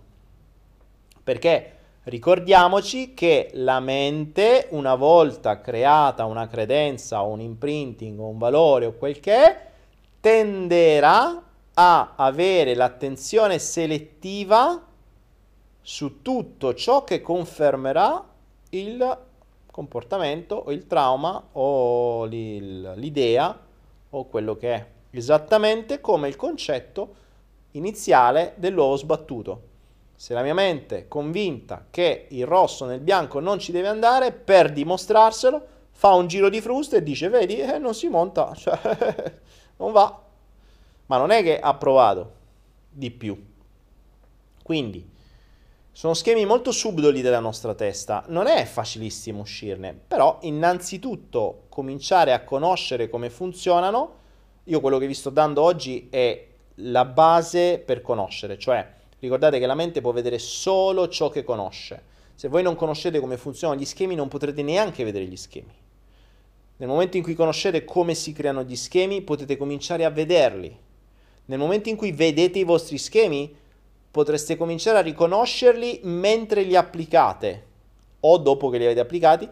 Poi arriverà un punto che se fate tanta esperienza riuscirete a conoscerli prima che li applicate. Quindi quando la mente comincia a proporvi qualcosa, dice aspetta, eh, eh, eh, mo me vuoi fregare di nuovo, eh, tu mo mi stai dicendo, guarda, continua a chiacchierare con quella persona, vai, facci una relazione, eh no, questo già mi pare come il mio ex, l'altro ex, l'altro ex, l'altro ex, sto cazzo, con questo non ce vado, vado con quell'altro che mi sta sul cazzo. Esempio. Ovviamente io faccio sempre esempi un po' banali e ridicoli, però per farvi capire.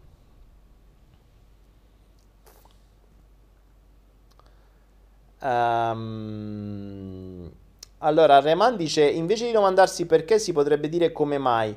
Il perché potrebbe essere causa della causa. Allora, perché e come mai sono sinonimi? In realtà l'unica domanda reale è a che cosa è funzionale. Ricordatevi a che cosa è funzionale. Ok? Quindi la prima domanda è quando si è creato, come si è creato, da chi si è creato, a che cosa era funzionale, il perché non ci interessa. Matteo Marinelli, grazie, 5,49 euro. Avete visto come si è interrotto il, la filiera del comportamento sociale di gruppo, adesso 5,49. Adesso potranno accadere due comportamenti diversi. O i prossimi seguiranno Matteo con delle, eh, con delle donazioni da 5,49, oppure potrebbe capitare che si entri in competizione a chi offre di più. E magari qualcuno fa 6 e qualcuno dirà no, io 7, io 8, io 9. Vediamo il comportamento sociale che si, acc- che si sviluppa dopo la donazione di, del nostro amico. Grazie intanto. Ok? Cosa ne pensi di Giovanni Vota? Boh, che ne so, chi è? Non so manco chi sia. Quindi capite, la prima domanda è quando si è creato, come si è creato, chi l'ha creato, a cosa era funzionale quando si è creato, ancora oggi, a cosa è funzionale oggi? E ancora se vogliamo qual è il beneficio secondario. Uh, regia, questa è una notizia di... dico, regia, Sofì, mi fai una cortesia, do un messaggio alla regia Sofia che sta in regia. Mi, mi scrivi queste 5 domande perché potrebbero tornare utili per un Hypnoflow. Allora, ripeto le domande per la regia, che sicuramente ha già carta e penna vicino perché è organizzatissima e non potete capire. Allora, le domande sono, ve le, ve le ridico, quando vi trovate um, quando vi trovate di fronte a un evento generante, chiedetevi, a un trauma, chiedetevi quando si è generato questo trauma, Event- momento storico intendo per quando, non mi interessa la data, mi interessa, mi interessa momento storico, eh, evento, tre anni, mio padre succede questo. Voi chiedetevelo perché ricordate se ricordatevi il, il flow, mezzo flow e mezzo ipnoflow dell'altra volta. Ehm, se fate le giuste domande, ottenete le giuste risposte. Quindi la prima domanda è quando si è creato evento, come si è creato, quindi all'interno di quell'evento che cosa è successo che mi ha generato il trauma, chi l'ha creato, potrebbe esserci padre, madre, eccetera, a che cosa era funzionale allora quando si è creato, a che cosa è funzionale adesso, quindi e se è ancora funzionale, E, ehm, e qual è l'eventuale beneficio secondario adesso nel fatto di tenere ancora valido questo schema? Uh, Alberto Lanto mi chiede come generare una propria convinzione. Allora, mh, mm, Alberto, eh, ti parlo per quanto mi riguarda. Io sono, io mi reputo per quanto posso un ricercatore, nel senso che appunto cerco le informazioni, no? Come sullo sbattuto. Ecco, come ho generato oggi la mia nuova convinzione? Facendo dei test, cioè creando la mia esperienza se io non ho una convinzione su qualcosa, allora io sull'ho sbattuto, io continuo a fare riferimento a questo, però se avete visto, non ci sono ancora le formiche. Oh. Strano che sono ancora le formiche. Siamo, abbiamo iniziato questo flow con un nuovo sbattuto che mi sono beatamente mangiato. Io continuavo a fare riferimento lì, ma se siete entrati dopo non sapete che cazzo stava lì, c'era questo, ovvero il rimasuglio della coppetta dove mi ero fatto l'uovo sbattuto di cui si parla, da cui siamo partiti oggi per fare questo, questo ambaradan. Um, la mia credenza, come si crea una credenza? Allora, se io non ho nessun tipo di informazione, come io non sapevo neanche dell'uovo sbattuto, facciamo un esempio pratico, io non sapevo dell'uovo sbattuto. Mm, mi è arrivato qualcuno e mi ha detto, oh sai che l'uovo si può sbattere così e succede così e così così, wow che figo. Me lo ha mostrato, quindi me l'ha detto, ok, la prendo come un'informazione, me lo ha mostrato in pratica, quindi è vero, io la prendo come una credenza, è così. Non l'ho testato io, eh, attenzione, l'ho visto fare. E lo prendo per buono perché l'ho visto fare davanti a me, non me l'ha solo raccontato. Credenza. Però la credenza diceva che il bianco e il rosso non si devono mischiare. Ci ho creduto perché per come mi è stata raccontata dicendo è mia nonna e l'altra nonna e l'altro zio e l'altra cosa e poi un'altra persona sì pure a me, pure a me, pure a me, però cazzo tutta sta gente dice la stessa cosa, ci credo. Quindi la credenza mi, stata, mi si è creata da una parte per dimostrazione pratica, da un'altra parte per un'autorità, me l'hanno venduta bene, me l'hanno saputa vendere, d- dando tutta una serie di authority a questa cosa. Che è successo però? Quando ho fatto io i test, quindi quando ho messo in dubbio la credenza, ho fatto io i test. Quindi sono andato a ricercarmi una verità diversa. Detto, vediamo un po' se magari esiste un modo diverso per fare la stessa cosa. Ho cominciato a fare dei test. Facendo dei test ho ottenuto dei nuovi responsi e oggi ho una credenza insormontabile, perché questa credenza è mia ed è generata da un'esperienza mia. Quindi le uniche credenze vere dovrebbero essere quelle generate da una vostra esperienza personale inconfutabile. Cosa vuol dire? Vuol dire che uh, una cosa è mh, mm, sapere che l'elettricità fa male e che non bisogna mettere dita nell'elettricità e non le mettete. O ad esempio, tanto per farvi un esempio, allora io ho un taser, sapete i taser, quelli che danno gli elettroshock, no? Quelli che si usano, eh, la uso come lampada, ma in realtà è anche un taser, costava uguale l'ho preso. Su quelli che fanno, magari ce l'ho sotto mano, la volta lo faccio vedere, eh, quelli che fanno la scossa all'arco voltaico. Ora, quel taser là, se colpisce qualcuno, lo paralizza o meglio, teoricamente quelli che usa la polizia li paralizza, quelli che ho comprato io a 3 euro, boh, non lo so. Certo che fa l'arco voltaico e wow, chissà che effetto fa. Eh, ora, che succede? Che io sapevo dalla polizia, cioè, i taser paralizzano, gli sparano, questi li bloccano, vedi questi militari che se sparano questi taser si indirizziscono tutti, sbattono a terra. Anche detto, vabbè, ho capito, ma questi sono taser militari, questo costa 3 euro, non credo che farà tutto questo effetto. Come faccio a togliermi il dubbio? Eh, me lo sparo io. Lo metto sul braccio e vedo che effetto fa. E, e, lì ho capito qual è l'effetto vero. Adesso posso dirvi, questo taser, se messo in una determinata... Non solo, ho scoperto anche le varie variabili.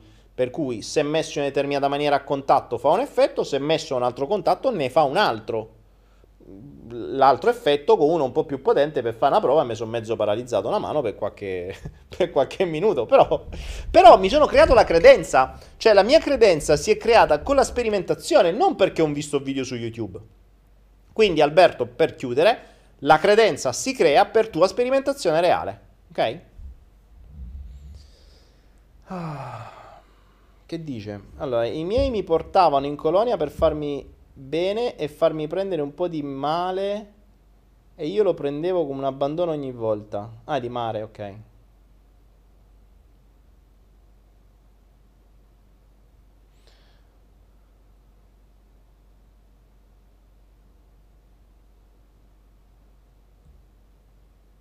Uh, Marco De dice appunto se come dici spesso la mente vede solo ciò che conosce Tratti sempre teli, temi quali problemi, traumi, sofferenze e complotti.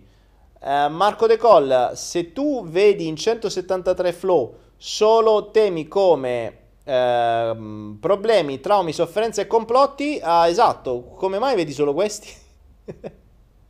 Dimmelo tu Marco, se su 173 flow li hai veramente visti tutti e mi dici che su tutti e 173 io tratto spesso, eh, no, io tratto sempre sempre, quantificatore universale, sempre temi quali problemi, traumi, sofferenze e complotti, io mi chiederei forse tu hai una attenzione selettiva sui miei flow solo per cercare quelli e quindi vedi solo quello.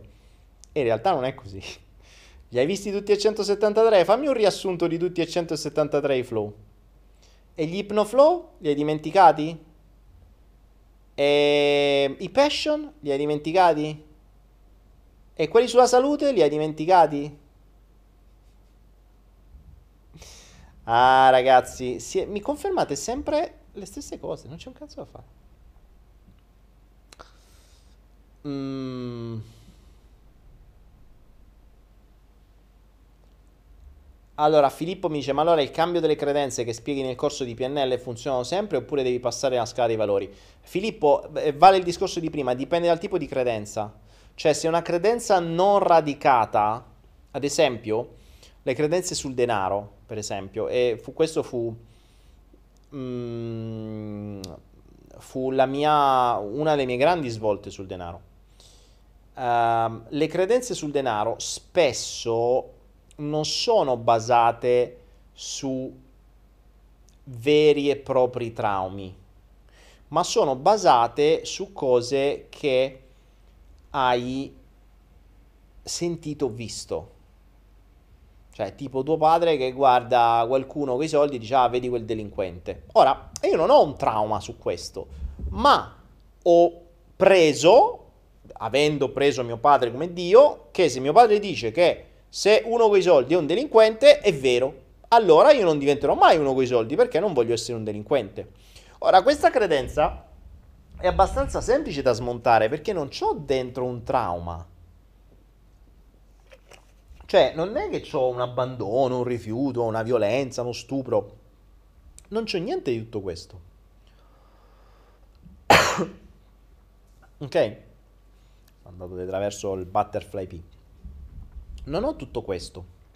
Quindi ci sono credenze e credenze. La, mm, la buona parte delle credenze, quelle normalmente funzionano, cioè quelle ad esempio denaro, convinzioni, eh, che ne so, parlare in pubblico, cioè sono tutte credenze abbastanza semplici da smontare, perché non hai delle vere e proprie prove. E quando attui di quelle prove ti rendi conto che o se vai a cercare indietro l'evento generante, infatti ecco perché ti ho detto prima, andiamo indietro a vedere l'evento generante, perché se l'evento generante di una credenza che eh, i ricchi sono cattivi o i ricchi sono, ehm, sono delinquenti, se andassi indietro a cercare il mio evento generante, andrei a trovare una volta che mio padre l'ha detta e io l'ho percepita.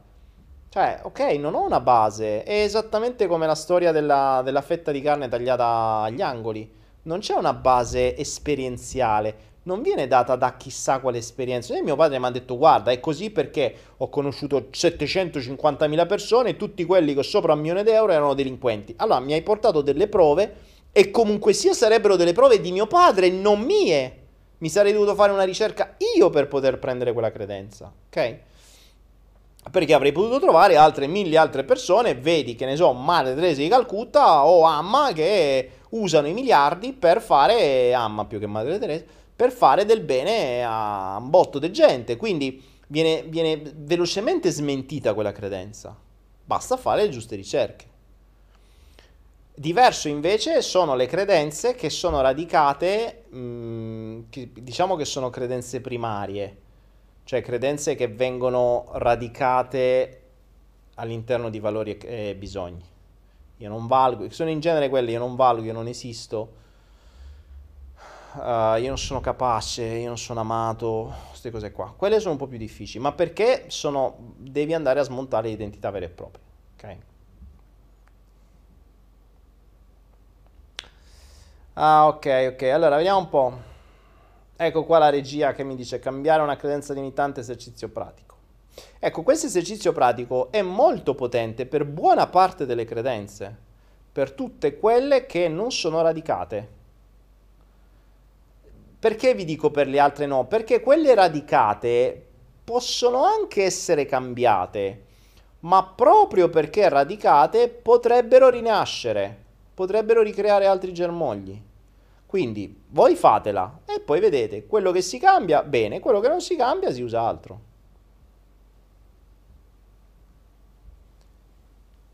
Um, le credenze sul denaro però potrebbero essere legate a credenze più potenti. Lucrezia sì, dipende appunto, dipende. Cioè voi applicate la tecnica, eh, ovviamente se conoscete un po' più di PNL è meglio perché dovete sapere un po' meglio le, le sottomodalità, le sottomodalità critiche, eccetera.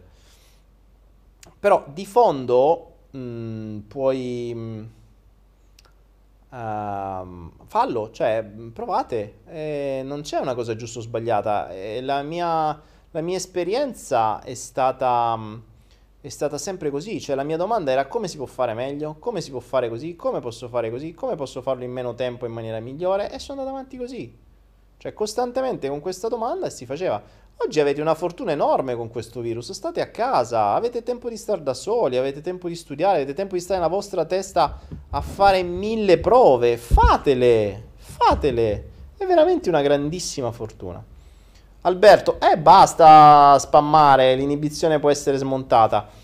Um, Alberto, tutto può essere smontato. Al solito non c'è una tecnica precisa, a parte il mio video con la tecnica che risolve qualunque cosa non c'è una tecnica precisa, bisogna sempre capire tutto quello che c'è dietro. Cioè, non è una roba con... Mm, o meglio, allora, ci sono tecniche per tante cose, ma dipende sempre quanto sono radicate.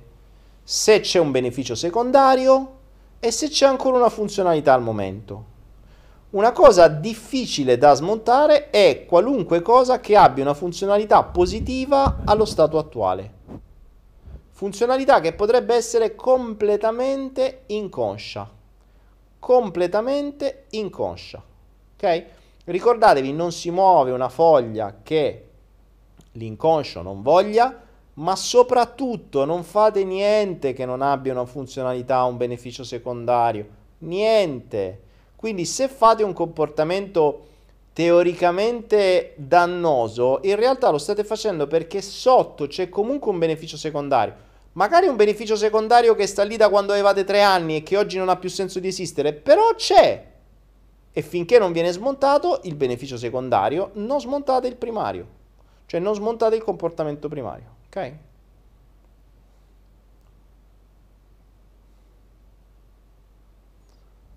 Um...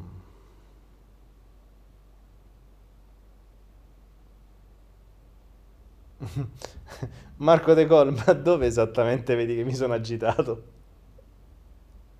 Vabbè. Veramente ognuno vede quello che vuole.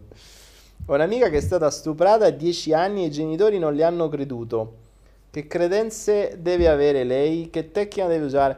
Ah, Nadia, guarda, tu ne hai una di amica, io so quanti ce n'ho. È abbastanza tipico il fatto che i genitori, non, soprattutto genitori che hanno tanto paura, ad esempio, del giudizio altrui e che devono mantenere la facciata di brave persone, famiglia modello, famiglia del mulino bianco, eh, è abbastanza tipico questo comportamento, che il bambino gli dica qualcosa e i genitori, eh vabbè, magari la cazziano pure e, e gli danno pure resto. Eh, sì, sono abbastanza... Mh, creano, mh, creano tanta sfiducia in genere nei confronti dei genitori. Cioè i genitori non mi calcolano, i genitori non mi proteggono. Ecco, questa, eh, questa potrebbe essere una che io non sono protetta. Io non mi sento protetta. E ad esempio mi è capitato persone del genere, eh, ho avuto una persona che conoscevo, lei piccina, eh, bullizzata a scuola, se non ricordo male, violentata, ma lei veramente 1,50 m. Il suo fidanzato era 2,20 m per 2,20 m, cioè una roba altro che butta fuori, era un armadio. Un armadio.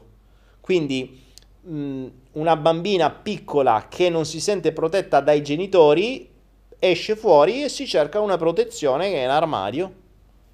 Eh, e torniamo al discorso: identità, bisogni, valori, comportamenti, credenze, azioni, ambiente. Gilberto dice: Scusami, Daniele, uh, solo a me arriva il segnale sporchissimo sia audio che video. Ah, Gilberto, non lo so, ditemi voi, io non mi sento. Eh, io parlo per cui. Marco De Tol, fidati è così, va bene Marco, mi fido. Hai ragione. Marco Gemelaro, sei da... Oh, ciao ma... Quando si verificano le condizioni per cui ci si comporta in maniera polare, ossia si diventa l'opposto dei genitori o si creano credenze in maniera polare? Uh, ah, Marco, qua, cioè la domanda è quando si verificano. Mm, non te lo so dire. Eh, non ho una... Allora, Marco mi chiede quando si verificano le condizioni per cui il bambino in qualche modo si, mh, mm, si comporta in maniera polare. La reazione polare è l'opposta. Eh, ho sempre detto una cosa, almeno per quanto mi riguarda per le mie conoscenze che ho, per l'esperienza che ho, eh, ma è anche una cosa abbastanza ovvia. Se a me venisse mostrata una strada, io ho due opportunità fare quella strada da un verso o dall'altro. Ma quella conosco, ok? Non è che posso farne un'altra. Cioè a me è come se ti dicesse, guarda, esiste questa strada qua, ti è, da qui a lì. Tu che puoi fare, la puoi, la puoi, la puoi, uh, la puoi seguire da una parte, quindi andando verso lo stesso punto, quindi verso lo stesso obiettivo che ti hanno mostrato i tuoi genitori, oppure andando dalla parte opposta dei tuoi genitori, okay? diventando l'opposto. Mm, la scelta eh, non, ho, non ho riferimenti sul perché una persona decide di andare in, re- in reazione polare o meno. È una scelta che si fa, credo sia più o meno come la scelta dei sistemi rappresentazionali. Cioè, non so perché un bambino a un certo punto della sua vita sceglie inconsciamente di essere visivo uditivo cinestesico. Ok? Potrei ipotizzare che, ma è un'ipotesi perché non, è, non ho delle prove concrete, cioè non ho mai fatto studi del genere, potrei ipotizzare che nel caso in cui io vada in perdita, ad esempio, di stima e di fiducia e di autorità dei miei genitori, potrei scegliere di andare all'opposto. Quindi penso ed è un'ipotesi, non è da confermare. Bella domanda Marco, bella, veramente bella domanda Marco. Chi te l'ha consigliata? ehm, potrei ipotizzare che se l'autorità viene confermata ai miei genitori, faccio, cioè perseguo la stessa strada. Se accade qualcosa per cui perdo l'autorità da parte dei miei genitori, cioè non mi fido più di loro, vado all'opposto perché non voglio essere come loro. Ok? È un'ipotesi da confermare, però è, una, è un'ipotesi. Ok? Daniele, ci si può appassionare a qualcosa a causa di un bisogno? Eh, puff, sicuro. Eh, io sono diventato un campione di tirassegno per, per un bisogno. Stai scherzando? Ha soddisfatto il bisogno, poi ho mollato la mia pistola al chiodo e sta ancora lì al tirassegno di Roma. Eh, sicuro. Assolutamente sì, Alberto. Assolutamente sì.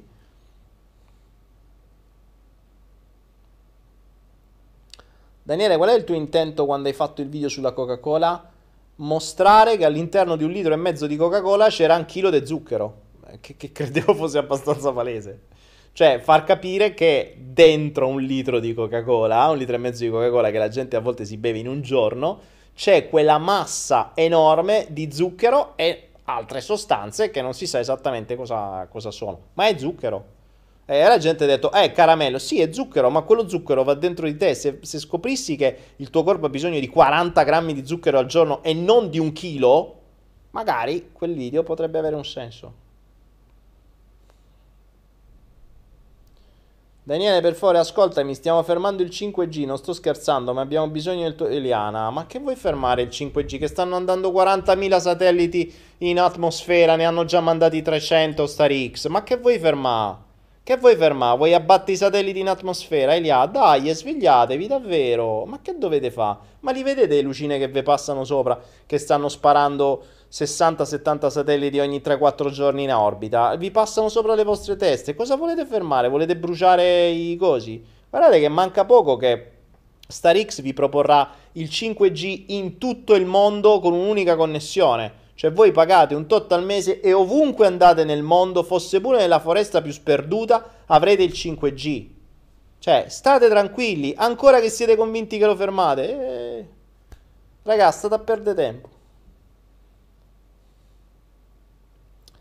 Allora, ipotesi che ti confermo di persona. Hai praticamente risposto al mio quesito. Last hurt.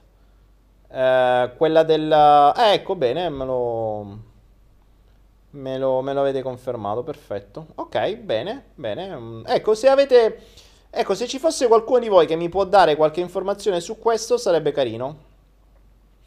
Il, um, non sul 5G, che tanto quello ormai abbiamo capito. Eh, il, uh, il, discorso di... Mm, uh, della reazione polare che ha chiesto Marco, cioè se qualcuno di voi fosse andato in reazione polare nei confronti dei vostri genitori, cioè ha fatto l'esatto opposto, uh, sì. e, um, ha fatto l'esatto opposto uh, se ha perso l'autorità da parte dei genitori, ok? Christian, Daniele, non sono mai esistiti i satelliti. Fantastico, Christian. Questa è una tua credenza, dimostramelo.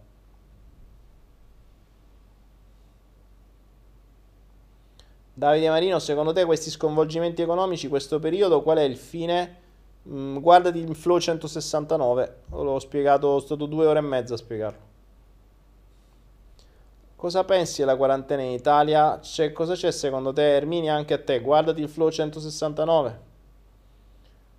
Ale mi dice, confermo, io perdendo la fiducia verso i miei genitori senza nemmeno accorgermi ho iniziato a fare tutto l'opposto di quello che eh, sono per non assomigliargli. Ok, ottimo, grazie. Ecco, mh, mm, ecco, il bello di interagire con voi è che mi date, abbiamo degli stimoli e facciamo le risposte. Marco, bella domanda, strano, come mai?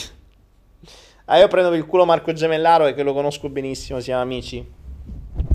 E lui è uno che veramente riesce a portare la bellezza nel mondo. Um, io sono l'opposto di mia madre, ora lo comando io. Ok. Eliana, quindi mi stai dicendo che dobbiamo accettare di morire? No, ti sto dicendo che state perdendo tempo. Cioè, potete fare quello che volete. La convinzione che, che voi fermerete il 5G è un modo come un altro per distrarvi e per farvi perdere tempo. Cioè.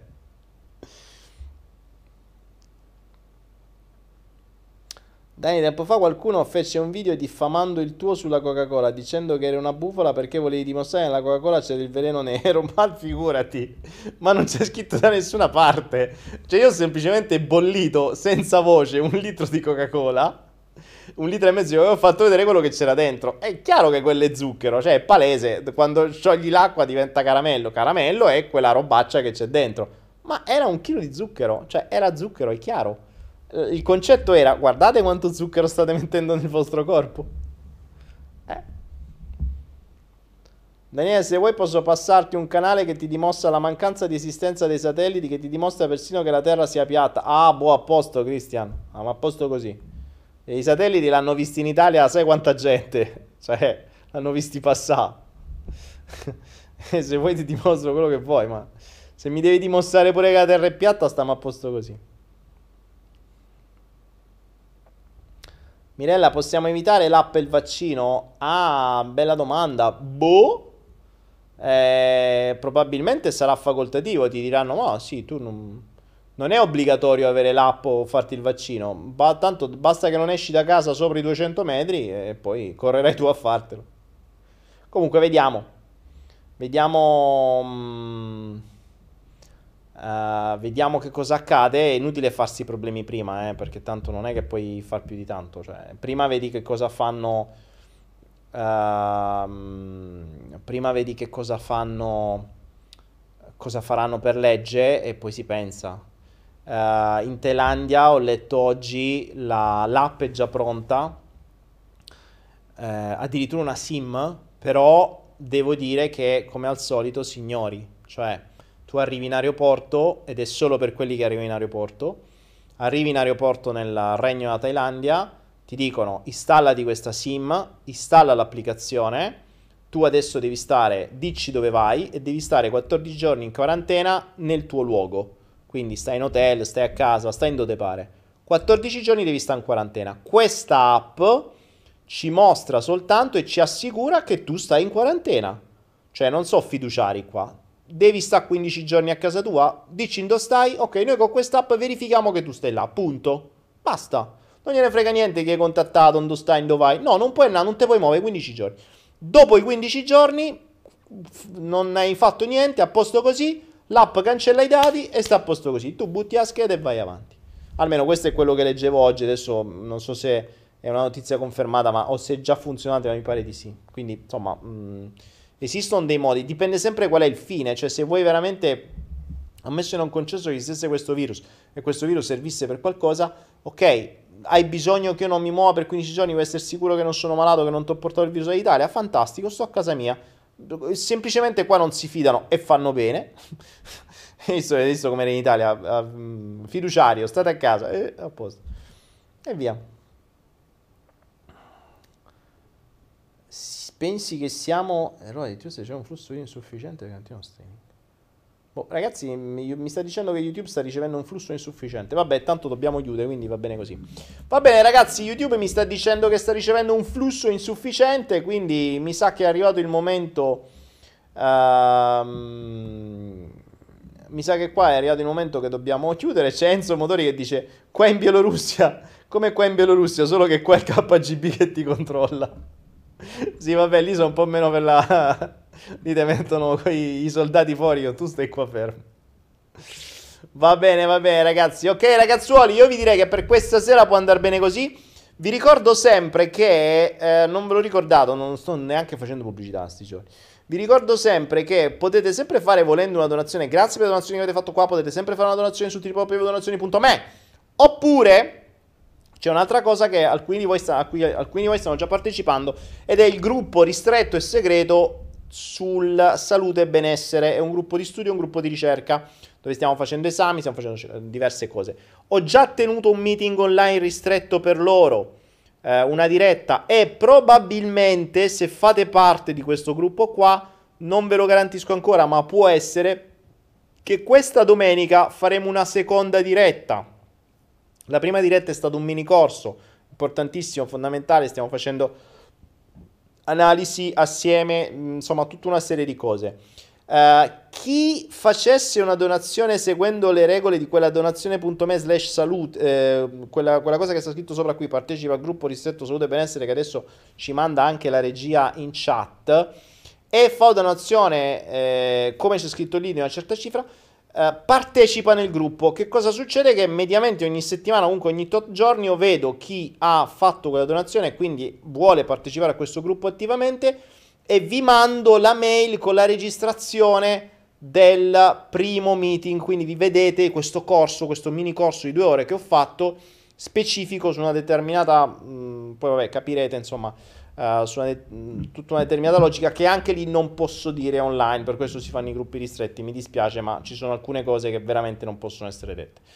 Quindi, se volete partecipare, andate su www.donazioni.me slash salute se leggete quello che c'è scritto, fate quello che c'è scritto, se volete partecipare, riceverete la mail con l'accesso a quello che c'è già e poi vi manderò la mail con...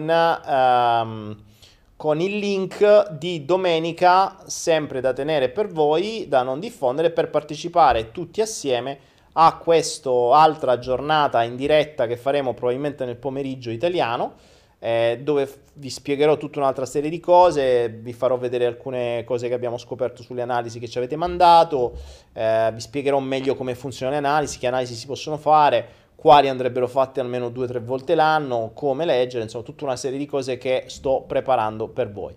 Quindi grazie, grazie, grazie. Noi ci vediamo giovedì prossimo, chissà con quale argomento che il mondo, l'universo e tutto questo che abbiamo qui attorno e questo teatrino che abbiamo qui attorno ci consiglierà e ci ispirerà. Grazie a tutti, buonanotte, buonanotte, buonanotte e buon uovo sbattuto a tutti. Poi fatemi sapere nei commenti com'è stato, com'è venuto e se vi piace.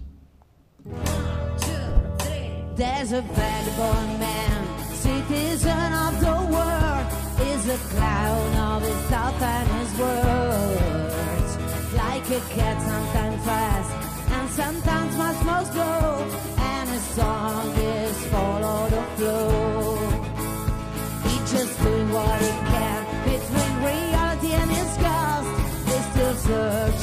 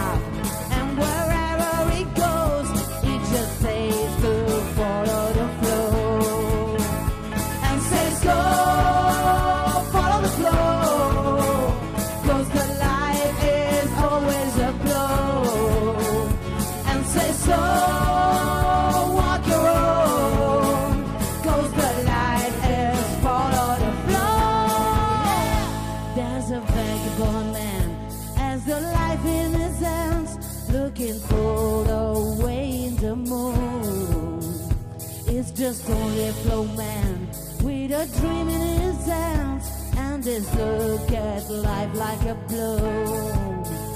And says go follow the flow,